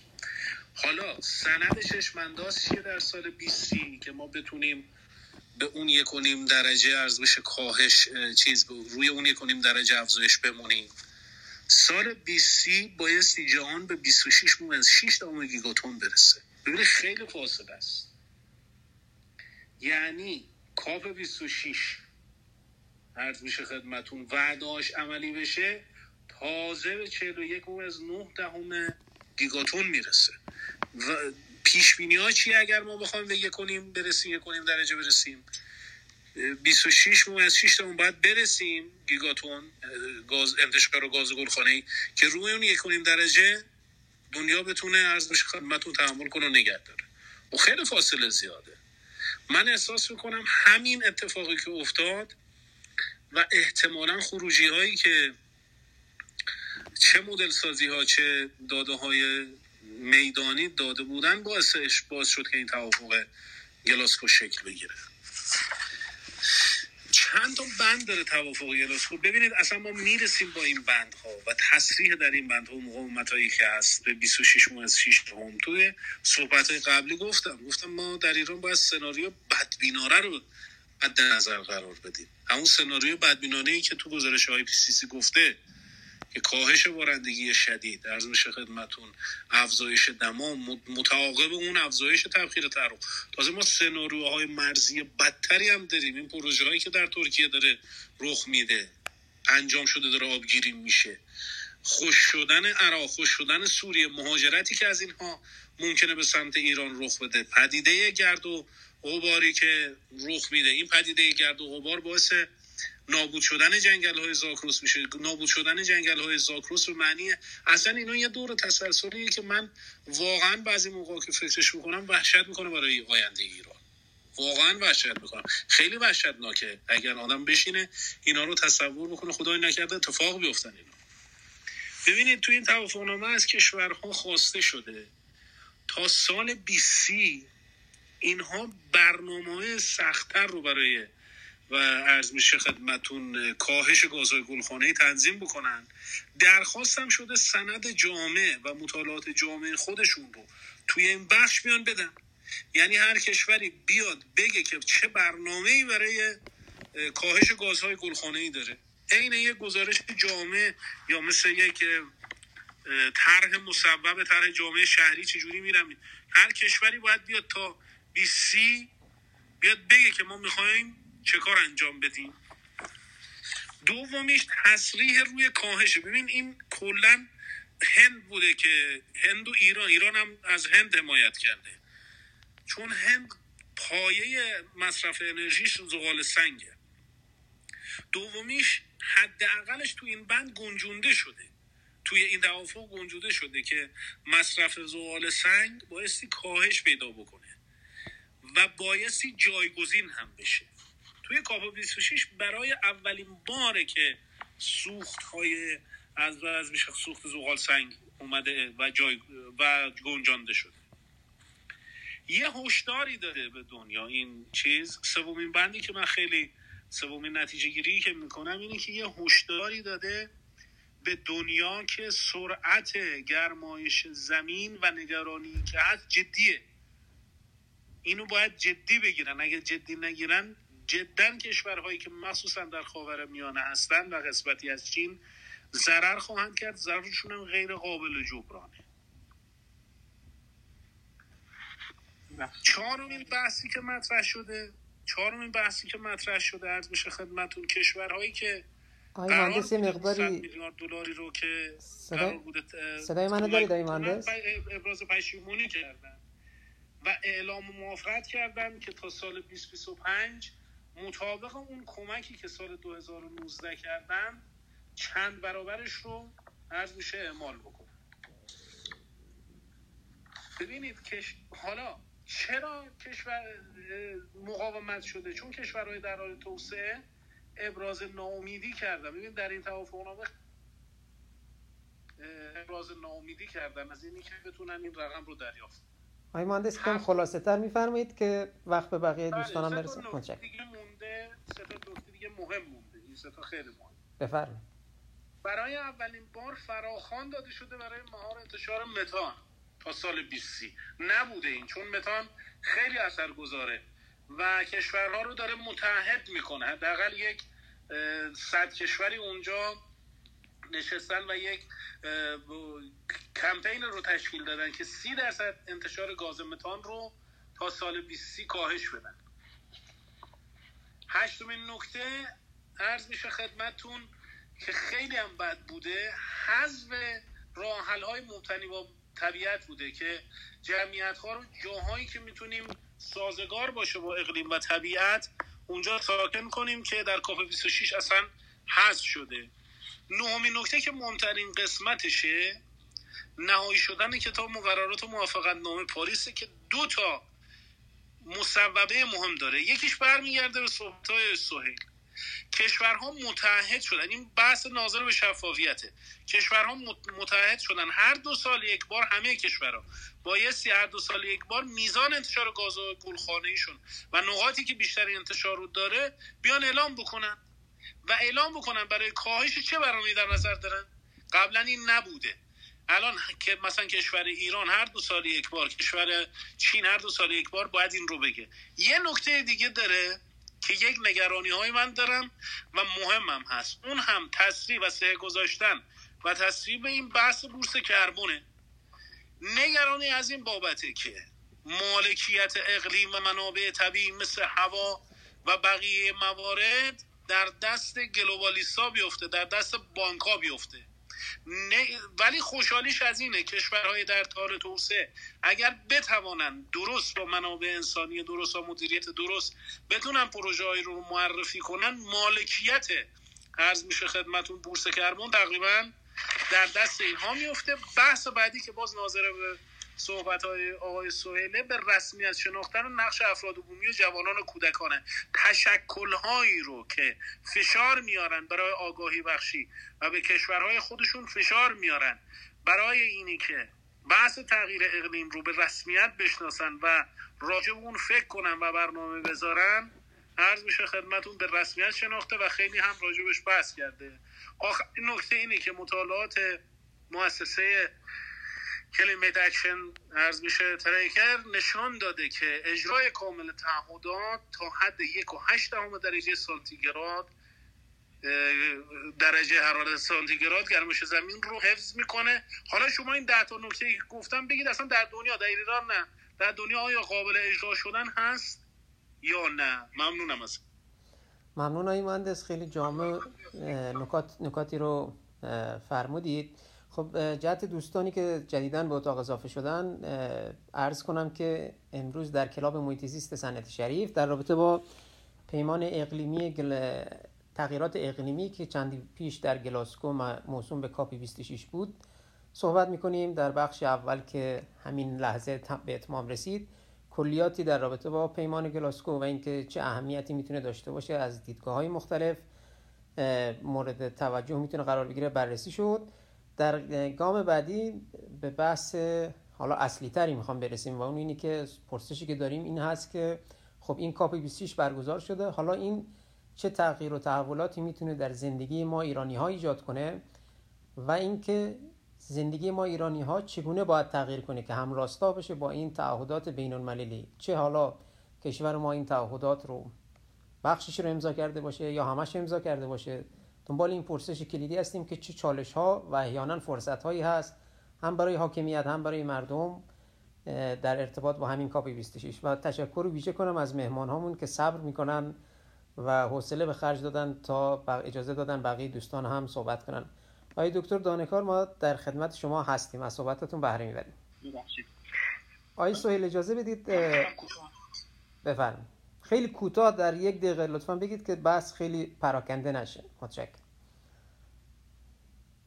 بله ببینید من یه سال واضح پرسیدم. گفتم آیا این خوب هست؟ و آیا که کار خیلی سختی که باید انجام بشه. مثلا برای چنین کاری پس کنید اجزاشو گفتم. پس کنید اینکه بخواد آلاینده ها رو مشخص کنید توی نقشه فرض کنید بخواد یه رباتی باشه تو یوتیوب و اینکه فاند رو بگیره اینا کار فرض کنید چند نفر مهندسه و در نهایت بخش سومش که بخوایم فاند بگیرن یه شتاب دهنده و یا یک سیستم سازمان بزرگتر سوالم اینه به صورت مشخص آیا طرح بدیه؟ و از آیا اینکه انجام نمیشه به چه دلیل؟ من جوابی که گرفتم این بود که ما فرافکنی می‌کنیم به مثلا یه دولت یا به یک کشوری که اون کار بدی کرده و مسئولیت خودمون رو رد می‌کنیم. من کسایی اینجا می‌بینم که مسئولیت محیط زیستی دارن می‌خوام به صورت مشخص بپرسم. آیا طرح بدیه؟ فرض کنید مثلا برای این طرح باید 3000 مهندس بیان همکاری کنن و آیا اینکه اگر یک تیم کوچیک می‌تونه این کارو بکنه چرا انجام نمیشه؟ متشکرم متشکرم آقای دکتر دانکار ما در خدمت شما هستیم. اگر پاسخی هم در ارتباط با پرسش آقای سهیل دارید در ابتدا بفرمایید ممنون میشم. اگر نه که بحث خودتون رو ادامه بدید. آقای سهیل شما من به شما پیام خواهم داد که چطوری تو بک چنل با هم دیگه در ارتباط باشیم. متشکرم. بله خیلی متشکر از نقطه نظراتی که مطرح شد. این نکته که حائز اهمیت هست در توجه به مسائل محیط زیست این خیلی وابسته است به سطح توسعه یافتگی. ما پنج زمینه اصلی توسعه داریم. توسعه اقتصادی توسعه اجتماعی توسعه انسانی توسعه فرهنگی و توسعه سیاسی. و کشورها از این نظر مشابه هم نیستن و توسعهشون در بخش های مختلف با هم تفاوت داره. هرچند که تقسیم بندی های عمومی کشورها رو به دو گروه توسعه یافته و در حال توسعه یا توسعه نیافته تقسیم می‌کنه باید توجه کنیم. که کشورهای توسعه یافته تقریبا در این پنج زمینه توسعه که از کردن به یک حدی رسیدن که الان میرن سراغ مسائل توسعه پایدار و توجه به مسائل محیط زیستی. کشورهایی که توسعه یافته هستن اصلا نگاهشون به مسائل محیط زیستی یک پارچه دائمی و با پشتوانه طرح و برنامه است. حمایت جامعه مردمی رو دارن از نگاه فرابخشی به موضوع محیط زیست نگاه می‌کنن یعنی مسئله محیط زیست مسئله یک دستگاه مسئله هر روزه مردم سازمان های محیط زیستی در اونجا رشد می‌کنن و این سازمان ها از قدرت از دولت قدرت می‌گیرن. نه اینکه توسط دولت سرد بشن یا سرکوب بشن. حالا کشورهای در حال توسعه کشورهایی هستن که بدهی زیاد دارن معیشت مردم اغلب وابسته به طبیعت اقتصاد دولت وابسته به منابع طبیعی چه تجهیز چه تجهیز نشونده معمولا بیثباتی سیاسی یا دعواهای سیاسی توشون هست ناهنجاری های درونی دارن بعضیشون درگیری مرزی دارن و اغلب مشغول بازسازی بنیانهای اقتصادی و سیاسی و ساختاری هستن. اما شما می‌بینید که در کشور ما هم که در گروه کشورهای در حال توسعه هستیم اغلب یه رئیس سازمان عوض میشه. اولین کاری که می‌کنه تغییر ساختاری میده. نمی‌دونم تشکیلاتش رو تغییر میده سازماندهیش رو تغییر میده و اینها اصلا اجازه نمیده که مسئول در کشورهای در حال توسعه همیشه توجه به مسائل محیط زیست در رکن آخر قرار داره. و تنها پیشرانی که تصمیمات سیاسی رو می‌بره به سمت مسائل محیط زیست بحران های محیط زیسته یعنی اگر در کشورهای در حال بحران محیط زیستی اتفاق نیفته هیچ اراده سیاسی برای حل مشکل وجود نداره. در ارتباط با مسائل تغییر اقلیم عرض کردم دو راهکار از 2007 متداول شده. یکی مسئله کاهش هست که برمیگرده به کاهش انتشار گازهای گلخانه‌ای. حالا در هر سطحی از متان هست یا گازهای کربنی یا دیگر گازهایی که حالا 5 تا گاز گلخانه‌ای داریم که اینها وابسته است به یک توان اقتصادی برای بازسازی ساختارهای صنعتی و الگوهای ارز و مسئله دیگر که آداپتیشن یا سازگاری هست وابسته است به برنامه های کلان سرزمین و مشارکت من در حوزه سازگاری کار رفتاری باید صورت بگیره تا مردم مشارکت نکنن امکان پذیر نیست. از الگوی کشت گرفته تا الگوی مصرف آب در شهرها الگوی تولیدی که وابسته به آب هست و مسائل متعددی که حالا در حوزه مرتداری که اصلا ما الان باید دام رو زمین ببریم یا اصلا بریم دام رو از مراتب در جمع کنیم به صورت یکجا و در واقع به صورت دامداری ساکن این کار رو انجام بدیم. چقدر وفادار میمونیم به سند آمایش سرزمینی که پشتبانش ارزیابی توان اکولوژیک است. الان ما آمایش ملیمون مصوب شده. پایش هم ارزیابی توان اکولوژیکه و در این ارزیابی توان اکولوژیک هم وزن وجود مورد توجه قرار نگرفته. دور نمای آب آینده مورد توجه قرار گرفته. اما همین سندی که مصوب همین دوره هست متاسفانه اجرا نمیشه توزیع آبی که در نظر گرفته شده اصلا در جهت سازگاری نیست. آقای دکتر موسوی که بسیار لطف باشم و من سپاس گذارم. خودشون بهتر داره. ما الان 20 میلیارد متر کرد آب اضافی در حوزه کشاورزی داریم نمی‌تونیم از کشاورز این رو بگیریم. و اگر بگیریم جنجال به پا میشه. در گلاسکو یکی از راهکارها حزم یارانه انرژی. میگه امکان پذیره جنجال دو سال گذشته همه خاطر هست. برای تغییر قیمت بنزین مملکت به چه روز افتاد؟ اگر قرار باشه یارانه های حاملین انرژی حذف بشه خیلی اختلاف و تفاوت وجود خواهد داشت با اون عددی که در دو سال گذشته چالش ایجاد کرد و الان جامعه پذیرایی این موضوع نیست. توجه کنید ظرفیت اجتماعی اگر وجود نداشته باشه هیچ تغییر مثبت و مناسبی به سمت بهتر شدن شرایط. داشته باشیم.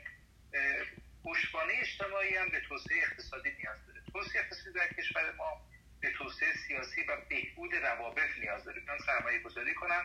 الان ما نمی‌تونیم فناوری نو خریداری کنیم. بخاطر اینکه شرایط تحریم هستیم. البته هیچ تضمینی هم نیست تحریم از بین بره این اتفاق بیفته. ولی در حال حاضر انقدر اولویت ها و چاله های اقتصادی در کشور وجود داره که اینها رو در اولویت آخر قرار میده. و همین اگر دنبال هر راهکاری هستیم در وهله اول ادراک وضعیت توسعه مهم هست. مثل اینکه ادراک جغرافی طبیعی.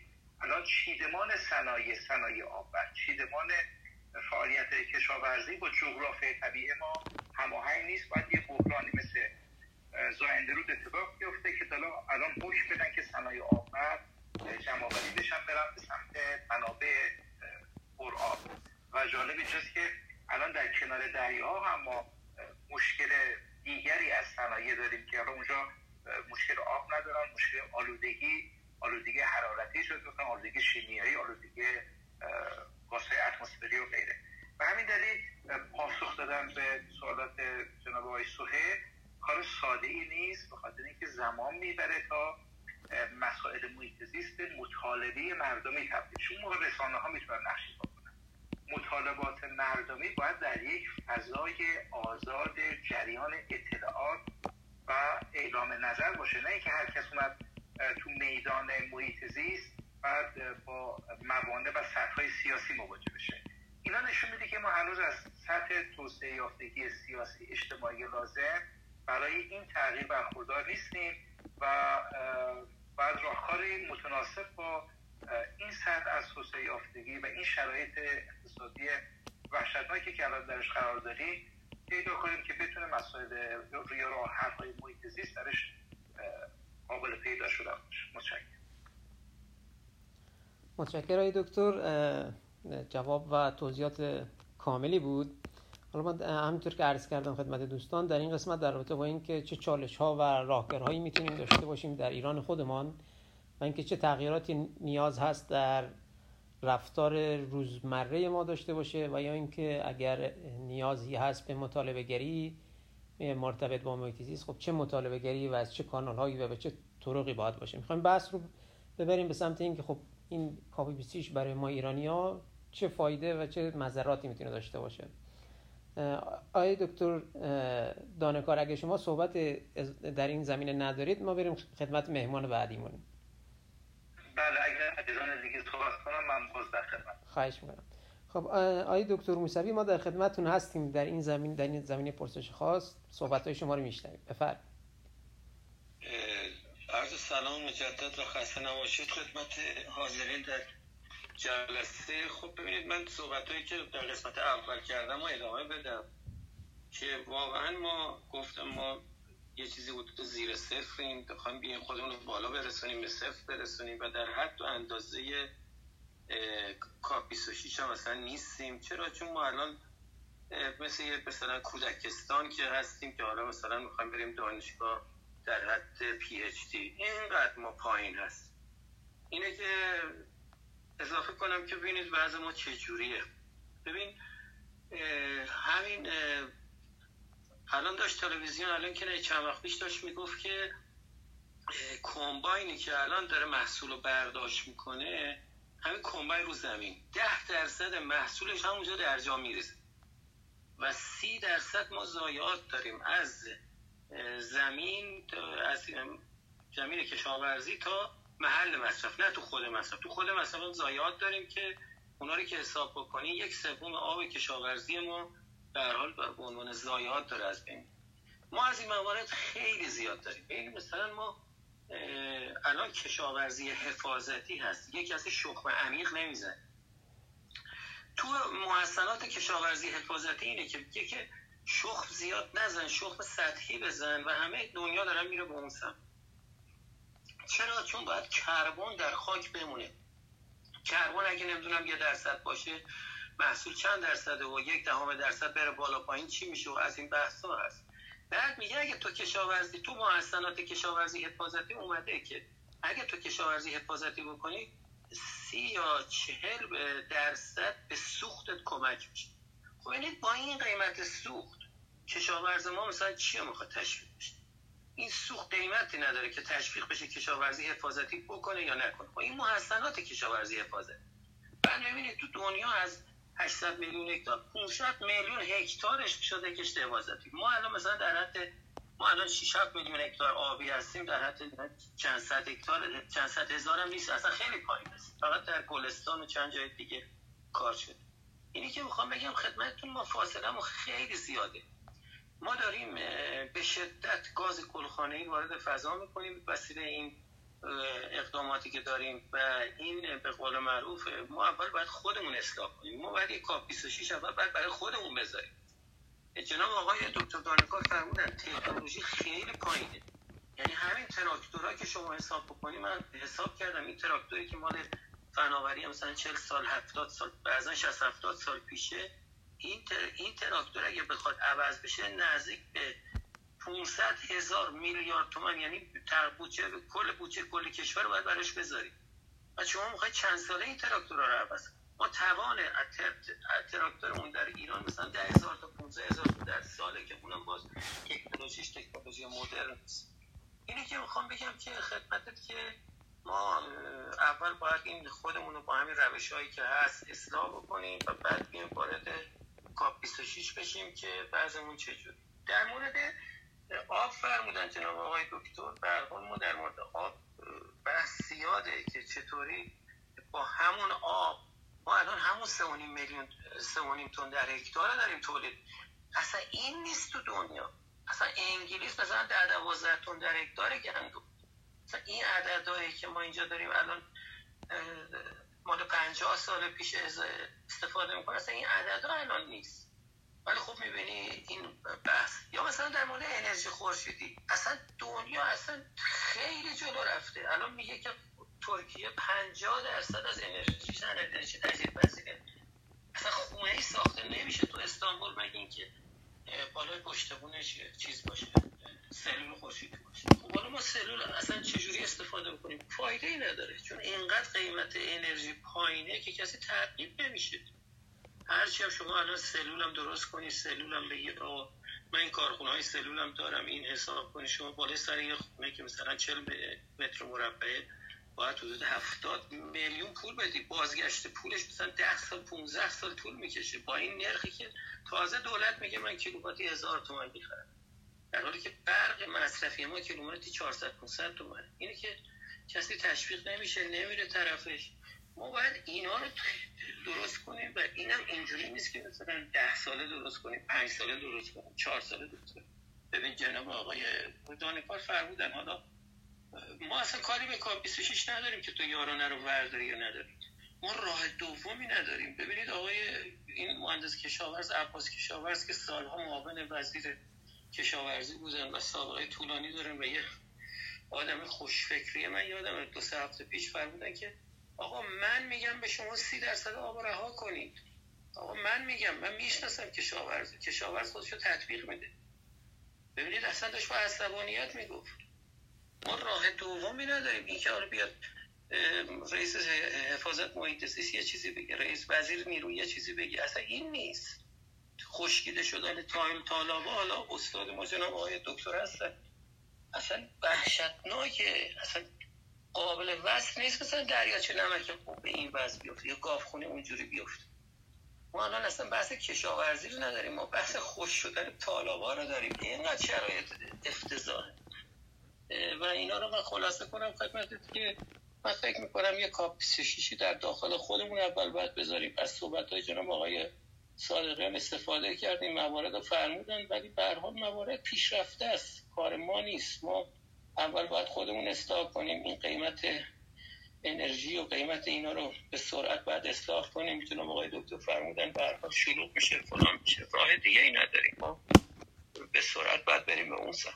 ببخشید من اضافه گویی متشکر های دکتر. صحبت های خیلی خوبی رو داشتید. اتفاقا این گپ یا فاصله که بین اون چی که خروجی توافق کاپ 26 هست و واقعیت میدانی که در ایران هست یکی از عواملی بود که باعث شد این جلسه رو بذاریم و اینجور جلسات کماکان خیلی جدیتر نیازه که ادامه دار باشه و به قول شما یک کاپی 26 ما باید برای خودمون بذاریم که چطوری از مقدمات قضیه برسیم به قسمت میانی و نهایتا به قسمتی که بتونیم همتراز با قسمت های مختلف دنیا در کاپ 26 قدم های مثبت برداریم.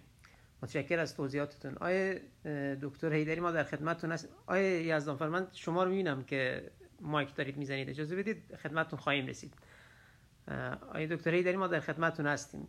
شما با توجه به این که ما می‌دونم تجربه شرکت داری هم داشتید چه حالا در قسمت پیمانکاری و چه مهندسین مشاور در پروژه آبرسانی و کشاورزی و مربوطه فکر می‌کنید این اقداماتی که در یا این توافقی که در کاپ 26 اتفاق افتاده واقعا قابل اجراست در ایران؟ حالا از اون دیدگاه میدانیش دارم می‌پرسم. و یا اگر بحث دیگه دارید هم بفرمایید خوشحال میشم. خب باز خسته نباشید. خدمت اساتید عزیز. یکی از نکات منفی که نفر آخر همیشه باید واسه چیزی نمیمونه در واقع صحبت بکنه. حالا یک خلاصه می‌خوام اول از چالش های ملی در, در سطح کشور بگم در خصوص کاپ 26 بعد یعنی می‌خوام یکم یک جنبندی کوچیکی داشته باشم از نظر خودم البته. بعدم که بگم چه باید کرد که باز هم از حالا تخصصی از حوزه تخصص خودم قسمت آبیاری و کشاورزی هستش می‌خواستم فقط وارد بشم. اما چالش های ملی کشورمون در این خصوص من به پنج دسته تقسیم کردم. قسمت اول کاهش گازهای گلخانه‌ای هستش. چرا؟ چون با توجه به وبسایت World Resource Institute ایران با تولید سرانه 8 ممیز 26 صدم تن گاز گلخانه‌ای هفتمین جایگاه در تولید بین کشورهای تولید کننده گاز گلخانه‌ای رو داره. خب از این نظر خیلی وضع خوب نیست. دوم مطلب هست یاران انرژی هست همونطور که دوستان هم گفتن. و اینکه همینطور که همه می‌دونن ایران بزرگترین پرداخت کننده یارانه سوخت و انرژی در جهان هست. و واقعا حذف این یارانه انرژی یکی از بزرگترین معضلات واسه اجرایی اجرایی شدن کاپی 26 اما در قسمت سوم عدم دسترسی منابع مالی جهانی داریم. چرا؟ چون متاسفانه تحریم هستیم. همین تحریم ها باعث میشه که قسمت چهارم عدم تصویب پیمان پاریس بشه. چرا؟ چون تو همین اجلاس اگه اشتباه نکنم رئیس سازمان محیط زیست اومد تو نطقش گفتش که اگر می‌خوای ما به عضو پیمان پاریس بشیم حتما باید مهمترین شرطمون در واقع رفع تحریم هاست. اما در قسمت پنجم مدیریت سازگاری و مقابله با تغییرات اقلیمی است که من باز می‌خوام بیشتر روی این بپردازم که در واقع باید بگیم که چه باید کرد در اینجا. این چه باید کرد جواب کلیش در واقع باید سازگاری مبتنی با اکوسیستم طبیعی کشور داشته باشیم یا ایجاد بکنیم. حالا به چه صورت؟ یک جنبه عمومیش داریم یک جنبه حالا تخصصی. می‌خوام از قسمت آبیاری بگم به کشاورزی.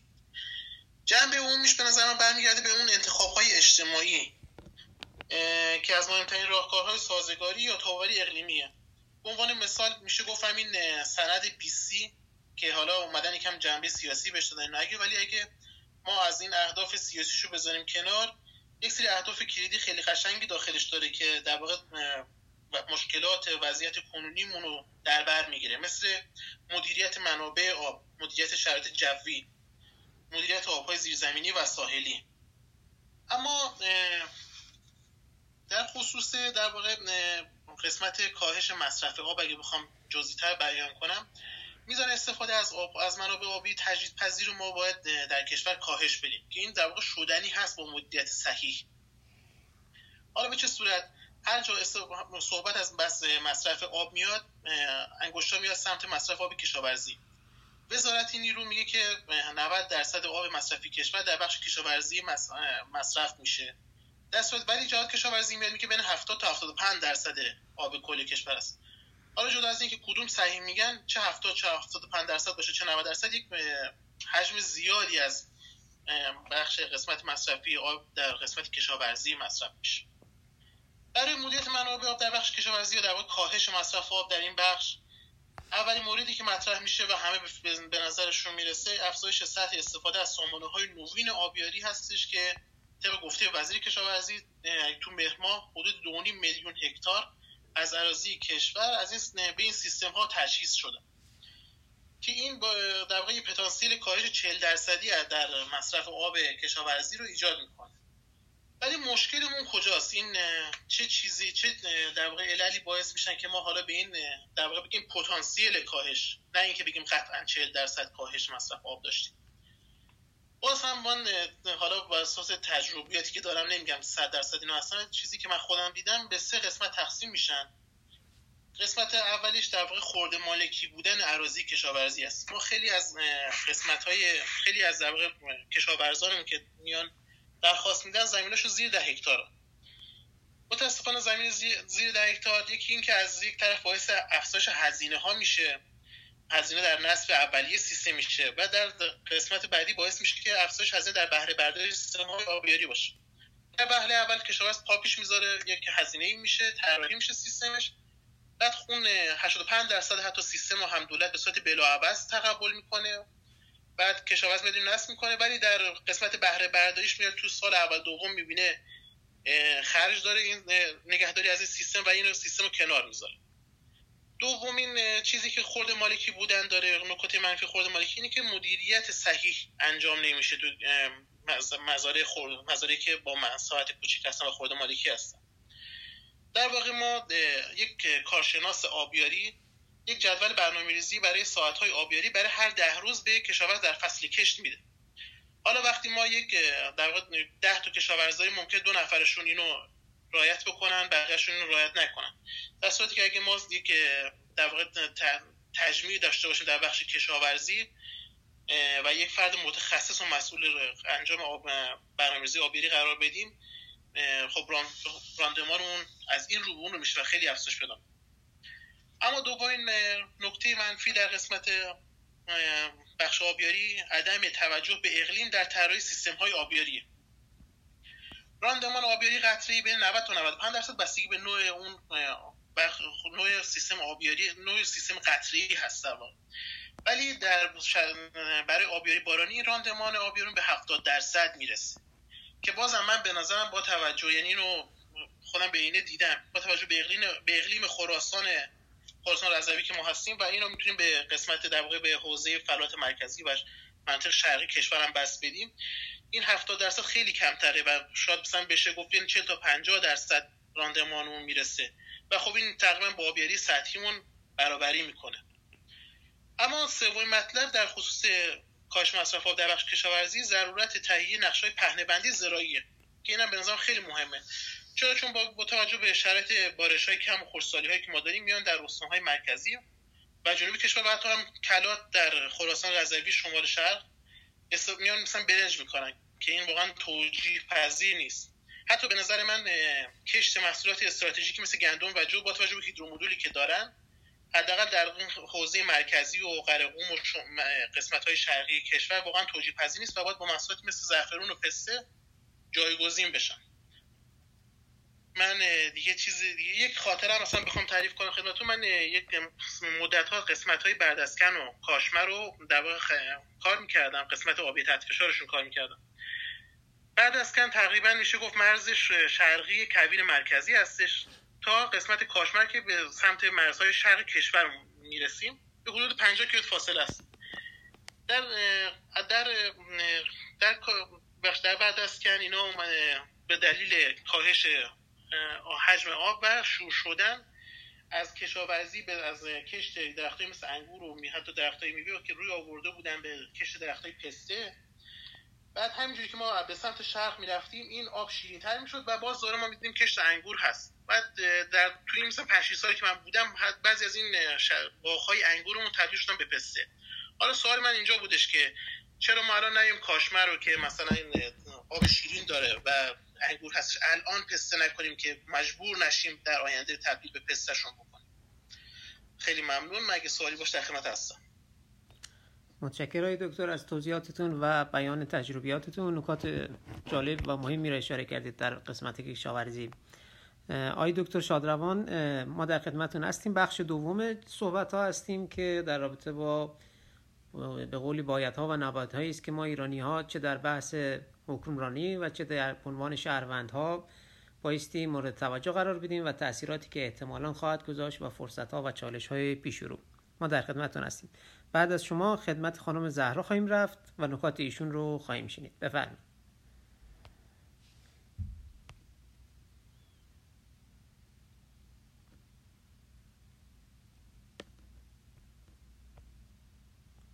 آی دکتر صداتون آی دکتر شادرمان صداتون رو ندارم من. نمی‌دونم بقیه دوستان میشنون.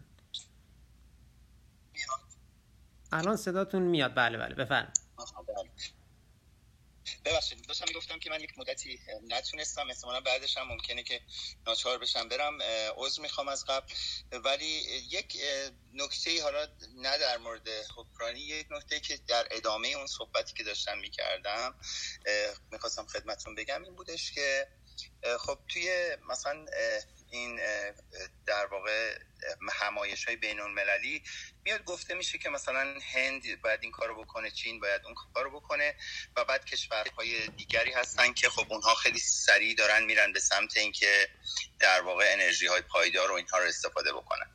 حالا سوال نکته مهم به نظر من که خیلی وقتا نادیده باقی میمونه اینه که شما اگر برید تو این کشورهایی که در واقع مدعی هستن که خودشون کار خودشون رو دارن می‌کنن مثل آمریکا اروپا اینها اون محصولاتی که اینا دارن استفاده می‌کنن یا از چین داره میاد یا از هند داره میاد. یا دقیقا از همون کشورهایی میاد که اینها مدعیش هستن که انرژی های پایدار در اونها نیستش. یعنی در واقع یک حلقه معیوبی توی دنیا وجود داره که عده دیگران رو محکوم می‌کنن در حالی که خودشون در واقع توی این قضیه دخیل هستن. یعنی خب ارزون اون کشورها استفاده می‌کنه نمی‌خواد گرونتر بخره. یعنی یک حلقه معیوب اقتصاد هست. این یه نکته هست. در مورد ایران حالا یک حلقه معیوب دیگه ای هستش که به نظر من واکسن یه نمونه خوبی بود که یه عده میان میگن خب ما واکسن دیگه ما می‌تونیم خودمون بسازیم و خب می‌تونن بسازن.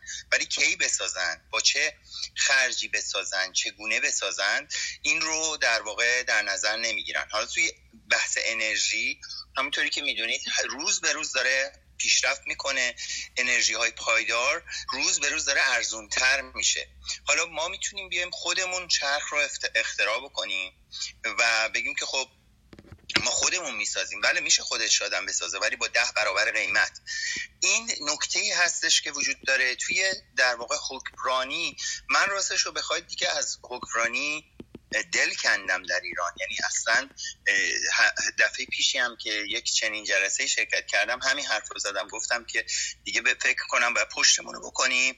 ما در واقع کارشناسا بشینن. حالا شاید دو تا کارشناسی هم که با دولت و حکومت و اینها در ارتباطن اونها هم باشن و تاثیری بگذارن.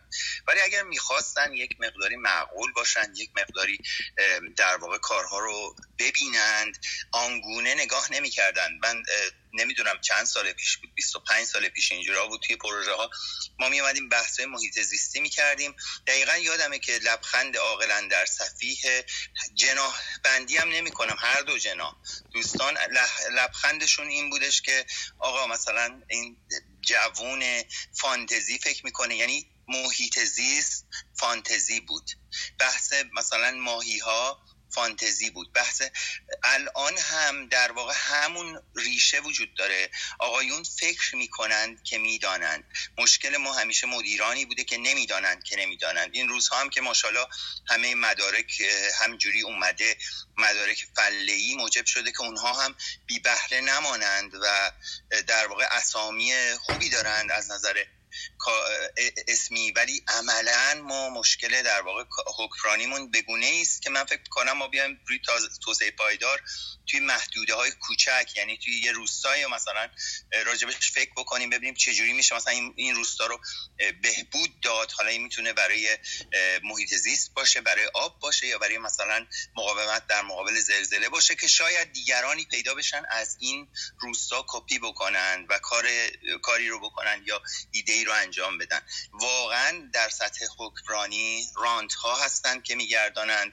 قدرت های نظامی و اقتصادی خاص هستن که هممون می‌دونیم کیا هستن و واقعا من امیدی به این آدم ها ندارم چون روز به روز حضورشون بیشتر شده رانتشون قدرتمندتر شده و آدم های سر به زیر حالا نگم چاپلوس ولی کارشناسانی رو با خودشون همراه می‌کنن که حداقل صداشون بلند نمیشه یا آنچنان انتقاداشون رو خیلی آرام میگن که این آقایون که آشنایی دارن در واقع فقط با روش های تند خودشون هیچ وقت پی نمی‌برن که این اصلا نقده. من بیشتر از این صحبت نمی کنم. خیلی هم ممنون که منو پذیرفتید و در مجموعه خودتون جا دادید. مرسی. متشکرم دکتر. صحبت مهمی رو انجام دادید. درسته ما در خیلی از موارد حداقل در زمین های محیط زیستی که گهگداری من سر کار باشون دارم در ارتباط با داخل کشور یه نگاهی وجود داره که ما انگار می‌خوایم چرخ رو از اول اختراع کنیم و چندان به حتی نیروهای خودی یعنی ایرانی ها در خارج از کشور متخصصین ایرانی خارج از کشور اون نگاهی که باید باشه نیست. یک مقداری نگاه ها امنیتی بلافاصله میشه و از چرخه حذف میشن. متاسفانه این هست و نکته هم یه نکته دیگر هم از جمله نکاتی بود که اشاره کردید و خیلی مهم بود در رابطه بحث این کشورهای فقیر و یا در حال توسعه است که خب یک بحثی رو که این کشورها اعلام می‌کنن اینه که خب این دیوکسید کربن توسط کشورهایی که امروز توسعه یافته یا پیشرفته هستند تولید شده در زمان.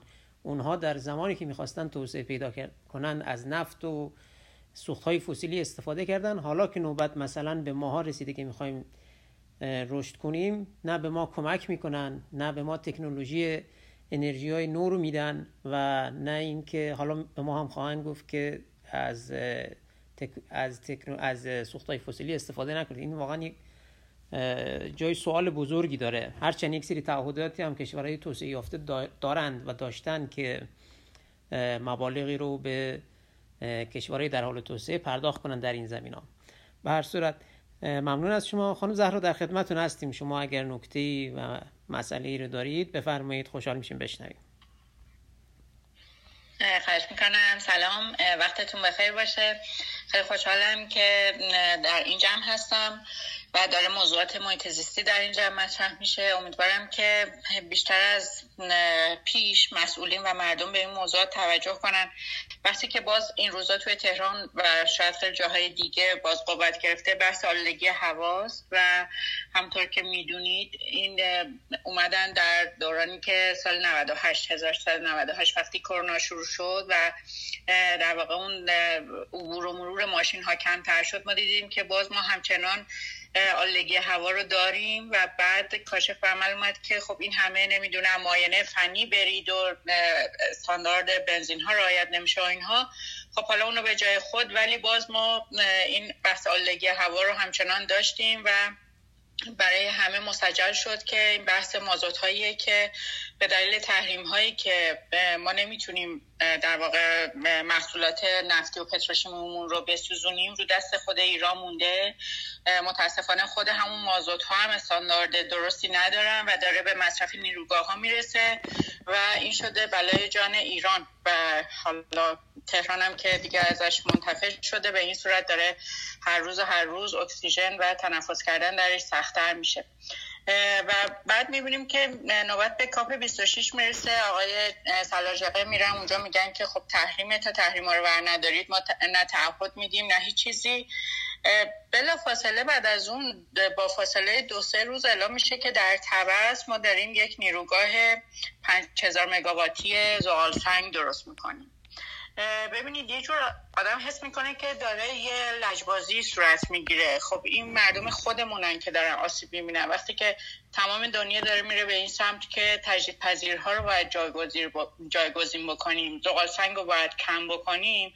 مایی که اصلا تو سبد انرژیمون زغال سنگ جایی نداشته. به اون صورت الان تازه به این فکر افتادیم که خب حالا انگار مثلا می‌خوایم لش کنیم می‌خوایم بریم حالا زغال سنگ هم بیاریم وسط بگیم. ما زغال سنگ حالا می‌خوایم بسوزونیم.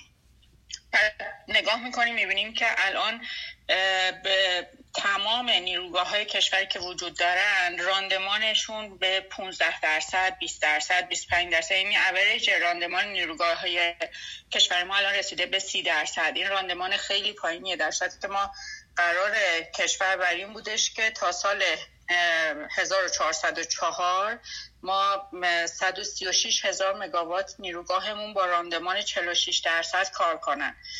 این چیز زیادی نیست تو مقیاس دنیا ولی کشور ما که در واقع اسکوپش این بوده الان رسیده به اینکه نیروگاه های وضع موجودمون با این راندمان دارن کار می‌کنن. چرا؟ چون دستگاه فرسوده سرمایه گذاری که باید در بخش نیروگاهی اتفاق می افتاده اتفاق نیفتاده و حالا به جای اینکه اون سرمایه گذاری بیاد صرف بهرهوری بیشتر نیروگاه ها بشه داره میره توی نیروگاه تبس یعنی اینکه امروز چنین دیروز بود شنیدم که امارات یک تفاهم یه, یه قراردادی با ایران امضا کردن که بیان در ایران و برای ایران نیروگاه درست بکن یعنی همه چی رو کشور داره در جهت برعکس انگار طی می‌کنه. هر چیزی که قرار بوده ما پیشتاز بودیم تا چندین سال پیش و دایه دار علم و تکنولوژی می‌خوایم داشته باشیم و قدرتمند باشیم و اینها الان همه چی داره برعکس اتفاق میفته حالا درسته که مردم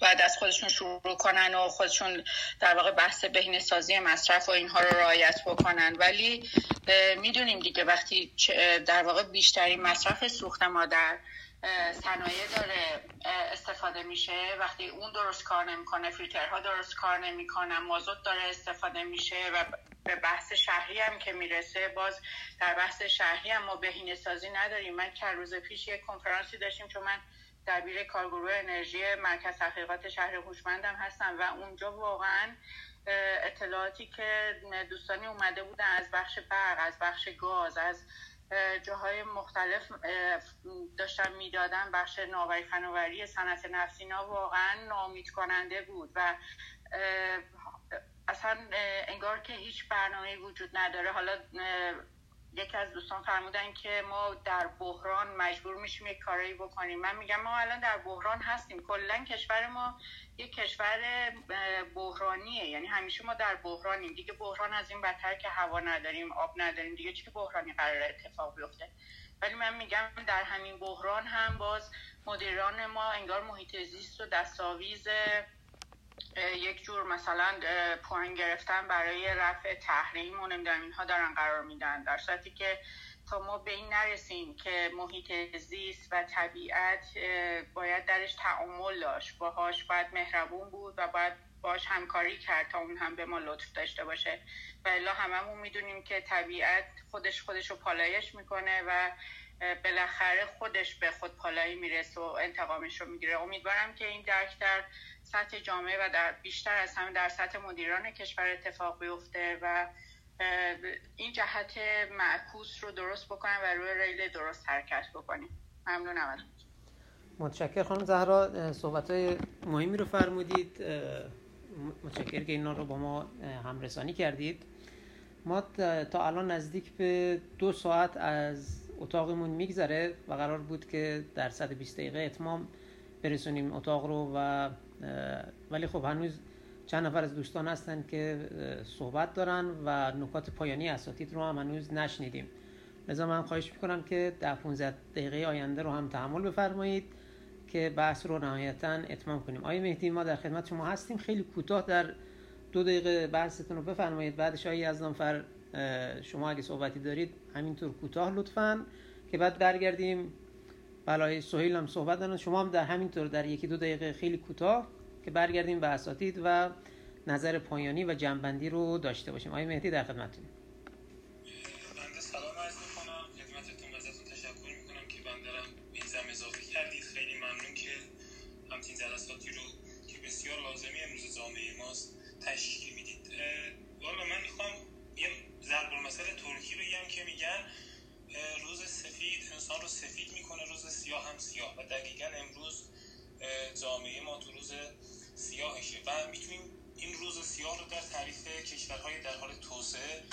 اصطلاح پیدا بکنیم که تعریفش هم این است که کشور در حال توسعه کشوریه که تولید ناخالص داخلیش از متوسط جهانی کمتره و در این کشور مردم به متوسط فقیر.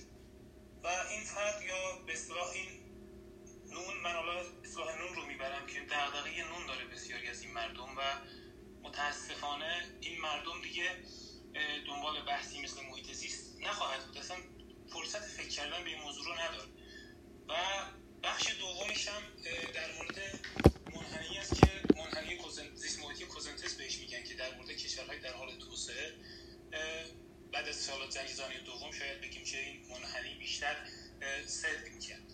و برای کشورهایی بود که برای کشورهای در حال توسعه نظر رو داره که این کشورها تا به توسعه پایدار برسن بیشتر ناسیب زیست محیطی رو وارد خواهند کرد. من مزاحم اساتید نمیشم. فقط می‌خواستم این نکته رو بگم که تا زمانی که این کشور مشکل نون داره دغدغه دیگه رو نخواهد پذیرفت. ما می‌تونیم سوبسیدی ها رو برداریم. ما می‌تونیم بخش کشاورزی رو به اصطلاح کمبود آبمون رو بله با فشار به کشاورز می‌تونیم بله به اصطلاح تامین بکنیم. ولی باز هم به نظر من هر چقدر ما استانداردهای بیشتری تدوین بکنیم تا زمانی که این مشکل رو در جامعه داریم عامه جامعه ما سیستم ما حکومت ما حتی جامعه دانشگاهی ما به این باور نرسیده که ما به اصطلاح مثلا دغدغه محیط زیستی نداره.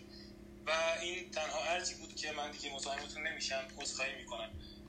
ولی باید به این مسئله هم فکر متشکر های فتی درست فرمودید نکته خوبی رو اشاره کردید. این من یادم هست چند وقت پیش حالا اینو کوتاه عرض کنم چند وقت پیش یه کلابی بود داشتیم برگزار می‌کردیم. در رابطه با دهکده امید بود که با بچه های دهکده امید که آقای دکتر زیبا کلام اون دهکده رو راه اندازی کردن در رابطه با بحث توسعه پایدارش بود. و خب شاید نزدیک به خاطر اینکه حالا اسمای دکتر زیبا کلام بود و چند نفر دیگه ای که مشهور یا معروف هستن هم بودن من می‌دیدم افراد زیادی میان تو گروه از در کلاب هاست بود. میان داخل گروه و بلافاصله ترک می‌کنن. چون مثلا بحث در رابطه با مذاکرات هسته نبود در رابطه با برجام نبود در رابطه با اقتصاد نبود. و شاید به طور میانگین تعداد کسانی که در گروه از ابتدا تا آخر بودن شاید 60 70 الی 100 نفر بودن. ولی نزدیک به 3 4000 نفر وارد شده بودن. که این اصلا خود همین نکته تبدیل شده بود به یک بحثی که چرا ما نمی‌تونیم در ایران توسعه پایدار رو بشناسونیم چرا این توسعه پایدار چرا گم شده است در ایران. متشکر از شما. آیه سهیل خیلی کوتاه لطفا بفرمایید در یک دقیقه ممنون میشیم. بله من راجع به همین طرحی که صحبت کردم میگم تو ژاپن وقتی سونامی اومد یه نفر یه ایده داد که ما بیم تشکیل رو نقشه بدیم و سه تا هکر اومدن این دستگاه رو درست کردن. مردم ژاپن این کارو کردن و نقشه بزرگی ساختن که دولت ژاپن تو اون زمان نمی‌تونست دولت با اون قدرت که این همه حسی قدرت داره از همه زمینه ها نمی‌تونست ولی مردم عادی ساختن حالا سوالم اینجاست. وقتی شما بخواید مثلا برای 10 تا یا 20 تا از این آلوده کننده های چنین دستگاهی بسازید این کار حدودا میشه 60 تا هکر مثلا یا 60 متخصص که این کارو بکنن. به صورت مشخص این کارو میشه انجام میشه.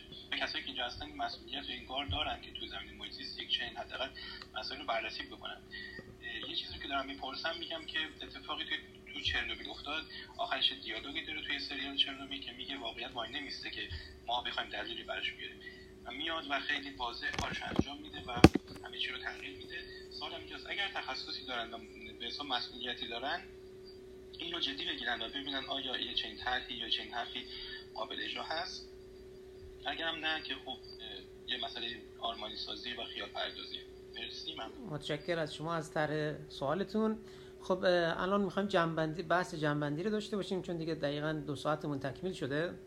آیا از نفر شما صحبتی دارید؟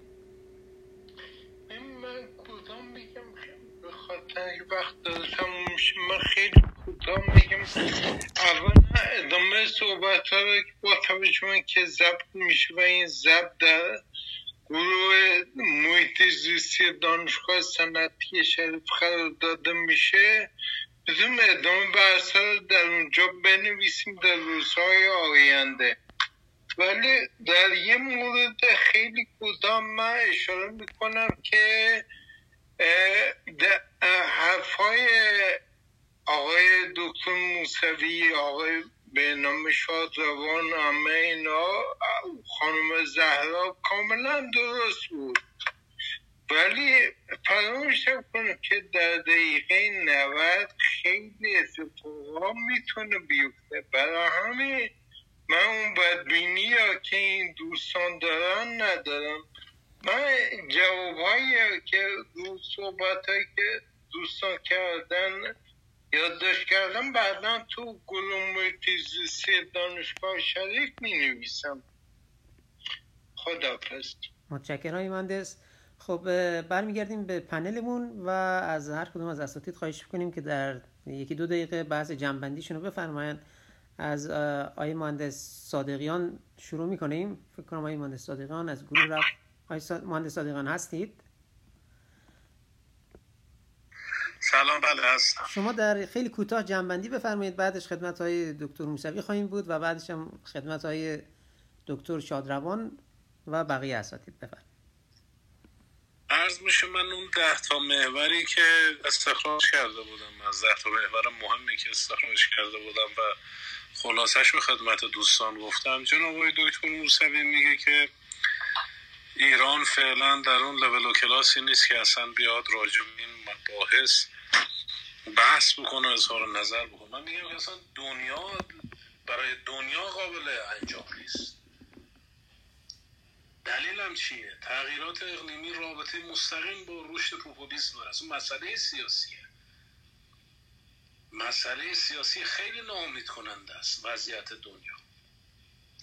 همه کشورها بلا استثنا با توجه به اینه که رقابت توسعی دارند و مباحث بسیار بسیار عدیده ای دارند امکان نداره به این اهدافی که در پیمان گلاسکو عنوان شده برسن. نکته اول. نکته دو در این ده تا محوری که گفتم فقط و فقط یک بخش دیده شده.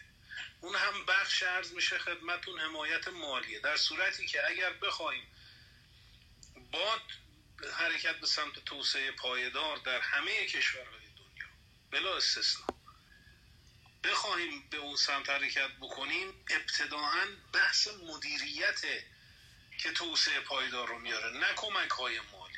پس من اصلا همیتی در این پیمان هم نمی‌بینم که, که به اون سمت حرکت بکنه. شاید از سر باز کردن هنوز خیلی کشورها در دنیا حتی کشور توسعه یافته ممکنه به عواقب این مسئله آشنا نباشن. با این صحبتی که من کردم یعنی ما ناچاریم در ایران سناریوی بدبینانه را جلوی روی خودمون بذاریم بر اون برنامه ریزی بکنیم. برنامه ریزی چجوره؟ آقای دکتر موسوی و دوستان میگن که آقا طالاب ها از بین میرن. بنده از بین رفتم من میگم کل ایران در خطره. برای این که پر کردن طالاب برسیم باید یه بگراند بزنیم به صنعت و از میشه کشاورزی. در خصوص کشاورزی هیچ راهی نداریم. هیچ راهی نداریم. جز اینی که ما کشاورزی گلخانه ای رو وابسته کنیم به انرژی خورشیدی راهی جز این نداریم. عین خیلی از مناطق کویری و صحرایی که دارن این کار رو می‌کنن شمال آفریقا جنوب اسپانیا خود اسرائیل عرض میشه خدمتون چین که داره این کار رو می‌کنه عمدتا هم دارن وصلشون می‌کنن به نیروگاه های برجاینی نکته دوم. از آبیاری بارانی بایستی حرکت بکنیم به سمت آبیاری قطعی تکنولوژیش هم هست. کشت های زراعی ما بایستی مجهز بشه به تیپ. راهی جز این نیست. البته با های طراحی نوین یعنی سناریو بدبینانه این رو به ما میگه. در خصوص صنعت ما. صنعت بایستی برنامه مدون نداره بایستی برنامه مدون نوشته بشه از صنایع سنگین به سمت صنایع نرم حرکت بکنیم. این دوتا کار اگر ابتداعا در ایران انجام بشه اون وقت باید بیایم راجع به بحث بحث بکنیم که چجوری می‌شود طالاب ها را احیا کرد. من بیشتر از این صحبت نمی کنم ممنونم مثلا متشکرم. آقای مهندس آقای دکتر موسوی در خدمتتون هستیم. لطفا خیلی خلاصه بفرمایید. مرسی. بله، خیلی ممنون که به حال قبول زحمت کردین و این جلسه رو برپا کردین از سخن پایانی بگم خدمتت که در رابطه با صحبت های جناب آقای صادقیان. وضع ما که فرمودن دنیا درگیر تغییر اقلیمه. ببینید بعضی جاها این تغییر اقلیم براشون بهتر شده. الان روسیه 20 میلیون هکتار اراضی چرنوسوم سیپی از زیر یخ داره در یا فنلاند و کشورهای دیگه یا دانمارک. اینا کشورهایی هستن که اتفاقا براشون بهتر شده. اراضی کشاور قدرت های بزرگی کشاورزی دنیا دارن اینا میشه. اینه که مشکلی که داریم ما هستیم. ما خیلی از نظر تغییر اقلیم شرایط بدتری داریم. مستظر هستید که ما امیدمون به شمال بود. ولی خب می‌بینید سطح آب دریای خزر گرم شده و الان روسیه هم نگران شده و تا سال 25 یا 3 متر میره پایین یا 4 متر و قسمت زیادی از دریای خزر در حال خشک میشه خصوصا در شمال خزر. و خطری که در حال حس میشه جنگل های ایرکانی ماست چون هوا به شدت وجود داره گرم میشه. نکته بعد در جنوب هست که منطقه خوزستان که هورول این که گرچه وصف دریا نیست ولی تا 20 و 25 افزایش تراز آب دریا میاد مارد و کانال مارد و اروند و اینا رو به غروب متصل می‌کنه و خیلی از شهرهای ما در خطر قرار می‌گیره و خورمشهر و آبادان ما دوچار آسیب میشن و خط اینه که می‌خوام بگم که درست میفرمان جناب آقای صادقی شرایط تغییر اقلیم خیلی برای ایران شدیده و این همت رو میطلبه که مسئولین فوری بیدار بشن. کشورهای خاورمیانه اکثرا بیدار شدن. پاکستان وزارت تغییر اقلیم داره مالزی داره هند داره و اینا وقتی که در از یه دفتر که در ایران یه دفتر فقط تو سازمان محیط زیست داریم تبدیل به یه وزارت خونه میشه. ببینید وزارت خونه که میشه دیگه خیلی از پدید چیزها رو جلوشو می‌گیره. یعنی میاد خیلی موارد دیگر هم بررسی می‌کنه. متاسفانه در ایران این چیزا در نظر گرفته نمیشه. امیدوارم به چند سال آینده یا همین اخیرا مسئولین به حال موارد رو متوجه بشن و یه حرکتی انجام بدن. از شما متشکرم. از استاد ارجیبند که آقای دکتر دانکارم که تا حالا تشریف داشتن و جناب آقای بهنام که خیلی استفاده کردیم از حضورشون تشکر می‌کنم و جناب آقای حامد و سایر از خیلی ممنونم. و از خانم زهرا خصوصا خیلی خیلی استفاده کردم. ممنونم ازشون ممنون ای دکتر. ممنون از شما که در این جلسه شرکت کردید. قبل از این که خدمت های دکتر شادروان برسیم من عرض کنم که لینک گروه زیست محیطی سنت شریف رو من لینک تلگرامیش رو پین, پین کردم به بالای گروه و دوستان می‌تونن روش کلیک کنن و وارد بشن. اونجا بحث های محیط زیستی بین فارغ التحصیلان و دوستداران محیط زیستی فراوان هست. و خوشحال میشیم که شما هم در اون گروه داشته باشیم.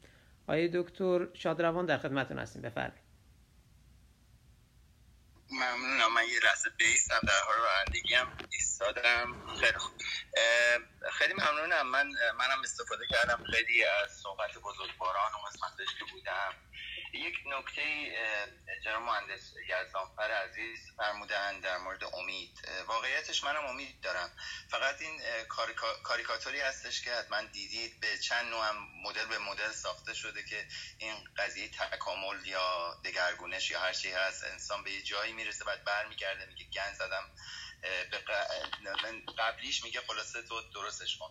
حالا ما به بعدی باید بگیم به نسل جدید راه حل وجود داره مسلم وجود داره و مشکل شخص من در مورد مثلا خیلی کشورها از جمله ایران این هستش که به حکمرانی در واقع ناامید هستم. همون صحبتی که آقای مهندس صادقیان به نوع دیگری فرمودن که در واقع صحبت این بودش که ما مدیران سیاست گذاران اینها هستن که تصمیم گیر هستن و اینها هستن که ممکنه خرابترش بکنن. اون چه که مسلمه مثل قضیه پاکستان من به اون رجوع میدم همه دنیا درگیر این هستش و بنابراین ناچارن به هم دیگه کمک کنن. یعنی حالا همیشه هی بحرانی و بحرانی و بحرانی تر متاسفانه میشه و بعضی کشورها همونطوری که آقای مهندس موسوی فرمودن آقای دکتر موسوی فرمودن بعضی کشورها بیشتر درگیر میشن. حالا من خیلی موافق نیستم که حتی اون کشورهایی که به نظر میاد دارن سود می‌برند هم سود می‌برن این قضیه دو جانبه داره. حالا در این مدیریت بحران نگاه مدیریت بحرانی به این قضیه یکی اون راه حل های محیط زیستی و آبی و انرژی هستش که باید به دست کاردانش سپرده بشه متخصصینش سپرده بشه نه متخصصین سر به پایین چاپلوس و اینها که متاسفانه این رو من توی ایران نمی بینم و یک بود دیگرش هم این هستش که حالا اومدیم و شد. حالا در اون شرایط چی کار می‌کنیم؟ باز من از این کنفرانس که رفته بودم یکیش یه جایی بودش وی آر بود. شما می‌رفتید نگاه می‌کردید. مثلا شهر میامی و ده سال دیگه یا 20 سال دیگه که رفته زیر آب. حالا چی کار کردن؟ یعنی از حالا دارن پیش بینی می‌کنن که حالا این شهر داره آب میاد بالا. حالا چیکار کردن؟ یا لس آنجلس شهرهای خاصی از آمریکا بود که اینها کنار آب هستن و آب بالا خواهد اومد با این پیشفرض. روش فکر کردن و کار کردن. حالا ما به نظر من میاد که نسل جدید یا نسل حداقل آدم های که توی این زمینه کار می‌کنن باید روی این سوال هم کار بکنن و کار بکنیم که حالا آمدیم و شد. آمدیم و این تمام این بدترین هایی که میگیم مثل این حالت که داریم می‌بینیم شد. یادم سال 2000 من یک چیزی میخوندم در مورد انرژی. پیش بینی می‌کرد تا سال 2050 به دلایل مختلف که یکیش انرژی بود در کشورهای زیاد توسعه در حال توسعه شما می‌بینید که مسئله در واقع قیام های مردمی و اینا پیش میاد. ما این چیزها رو هم داریم می‌بینیم الان. یعنی باید نشست و حالا به دید متخصص به دید متخصص محیط زیست به دید متخصص عمران یا هر رشته ای بشینیم نگاه بکنیم که آمدیم و شد چه کار بکنیم. تا همین الانش هم آمدیم و شدی هست ولی از این بدتر هم خواهد شد. حالا چه کار بکنیم که مومنتومش گرفته بشه و برگرده. روی این حالا حداقل در ایران می شود فکر کرد. بیشتر از این وقت همگی دوستان رو نمی‌دونم. خیلی هم ممنون باز. از استفاده کردم و خیلی ممنون از فرصت که بهم دادید. متشکرم دکتر. مرسی که نکات مهم رو با ما در میان گذاشتید. آقای دکتر هیدری ما در خدمتتون هستیم. اگر در یکی دو دقیقه کوتاه بفرمایید و بعدش در جنبندی نهایی با دکتر دانکار خدمتشون خواهیم بود که صحبت پایینی رو از ایشون بشنویم. بفرمایید آقای هیدری در وهله اول می‌خواستم از حضور در گروه تشکر از اساتید موجود در حاضر در گروه من تشکر کنم. خیلی گروه مفید بود خیلی استفاده کردم. حقیقتش هم دیدگاه من یکم دیدگاه مثبتیه به نظر من. یکم با چرخش در در واقع سیاست های خارجیمون. و همینطور تغییر این مدیران فعلی به مدیران جوانتر. امکان این که ما بتونیم در واقع وارد این کاپ 25 26 بشیم. خیلی زیاد هستش. یعنی کار نشد نیستش در واقع. الان خوشبختانه سطح افراد تحصیل کرده تو ادارات هم رو به افزایش الان من خیلی وقت هستش الان داخل ادارات که میریم. از تعداد شاید مثلا 40 درصد 50 درصد از از اعضای کار از کارشناسان داخل ادارات در آن دکترا درصد دکترا تحصیلات دارن. اینا بعدا مدیر میشن و چون دیدگاه در واقع آکادمیک دارن یک تجربه هم باش همراه شده مطمئنا این چنین نخواهد در خاطر من تشکر می‌کنم. یک جناب آقای صادقیان یک اوایل بحث یک صحبتی کردم گفتن که این تغییرات فصول رو تو من ندیدم تو تغییر اقلیم. خواستم بگم که مقالات در این خصوص زیاده. هم هم معرفی کنم می‌تونیم با یه سرچ ساده پیدا کنیم که ما در زمین تغییر اقلیم تغییر فصول هم داریم. در واقع زمان تغییر زمان بارندگی هم داریم که از زمستان تقریبا داریم به سمت پاییز شیفت می‌کنه بارش های مهمه.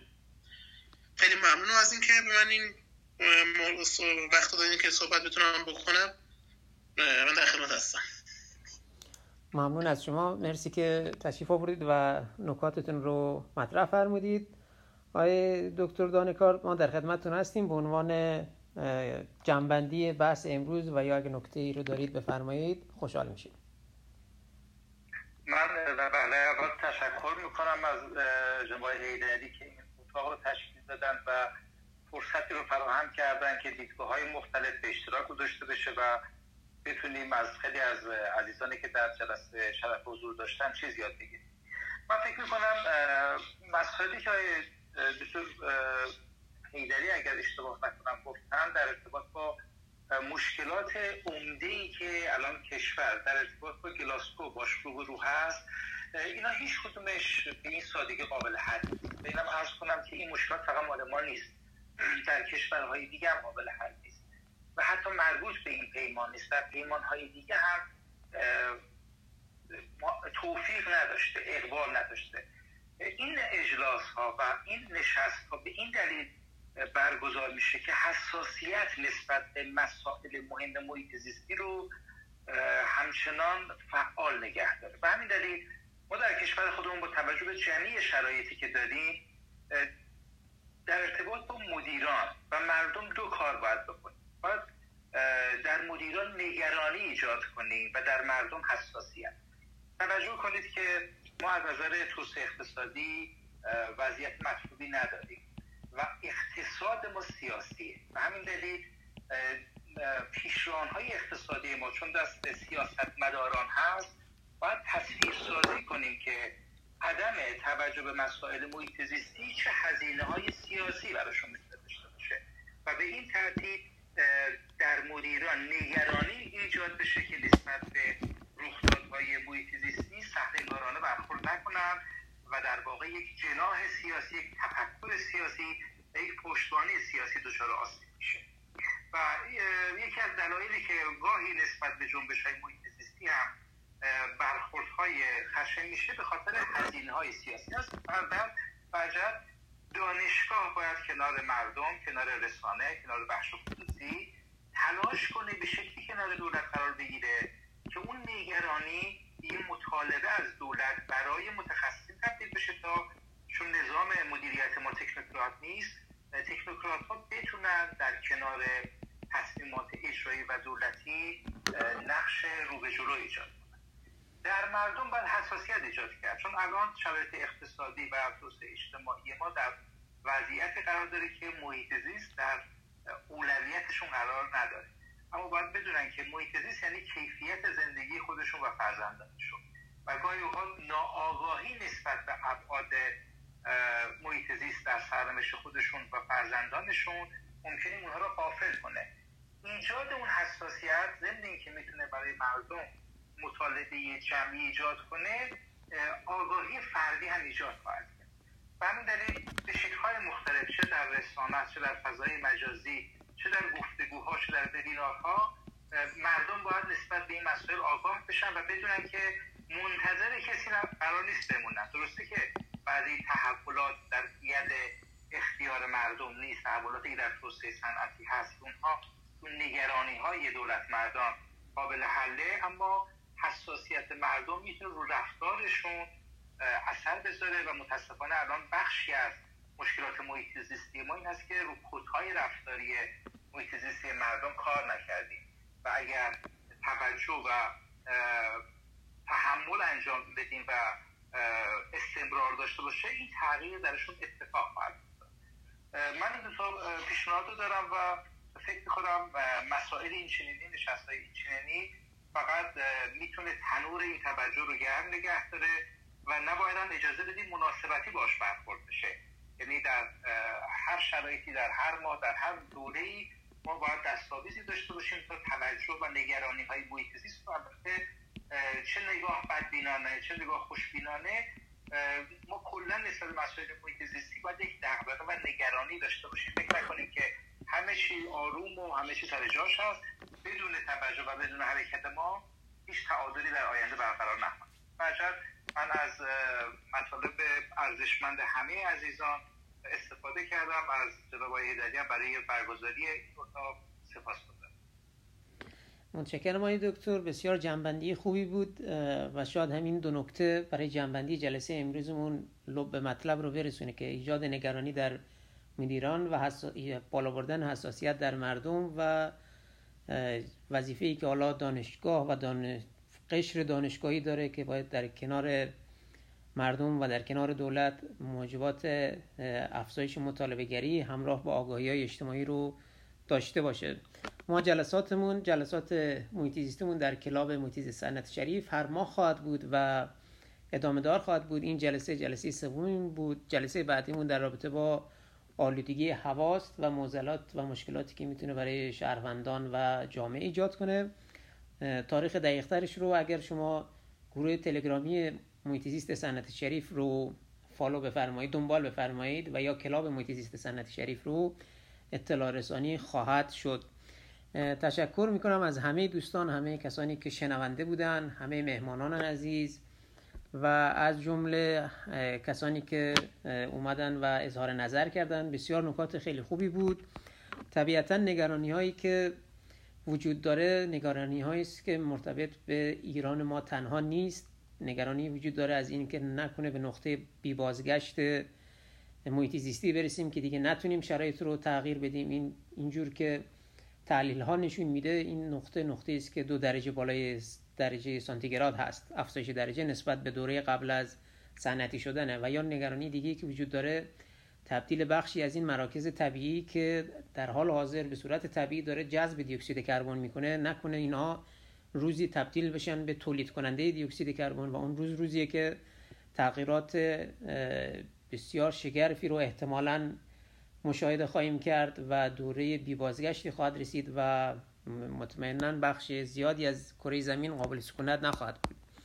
در هر صورت با همه این مشکلات و کاستی هایی که وجود داره چه در توافق کاپ 26 چه در توافق های مشابه و یا در عملکرد حاکمین و شهروندان این امید همیشه هست. این امید رو می‌تونیم نگه داریم. اگر ما خودمون رو مسئول بدونیم در قبال محیط زیست در, در قبال جامعه که درش زندگی می‌کنیم می‌تونیم با خیلی کارهای کوچیک مثل درخت کاشتن حفظ جنگل ها و یا مشارکت در همین قدم ها مشارکت های مدنی و مردمی و برگزاری. همچین جلسه هایی بتونیم این تنور محیط زیست و توجه به محیط زیست رو داغتر و داغتر و زنده نگه داریم به امید این که شاید در آینده نزدیک تحولات و مسائل محیط زیستی قبل از اینی که تبدیل به یک بحران نقطه‌ای بشه در یک گوشه از کشور مورد توجه مردم و مسئولین قرار بگیره. خیلی ممنون از همه دوستان که تشریف فرما شدن صحبت کردن اظهار نظر کردن. بسیار ارزنده بود. همونطور که اول جلسه عرض کردم این جلسه رو ضبط کردیم و انشالله در شبکه های اجتماعی بازنشر خواهیم کرد. بسیار متشکر از همه شما و شما را تا برنامه های بعدی ما که در رابطه با آلودگی هوا هست به خدای بزرگ میسپارم. با آرزوی موفقیت برای همه ایران و آبادانی ایران عزیزمان. متشکر. خدا نگهدار. خدا نگهدار.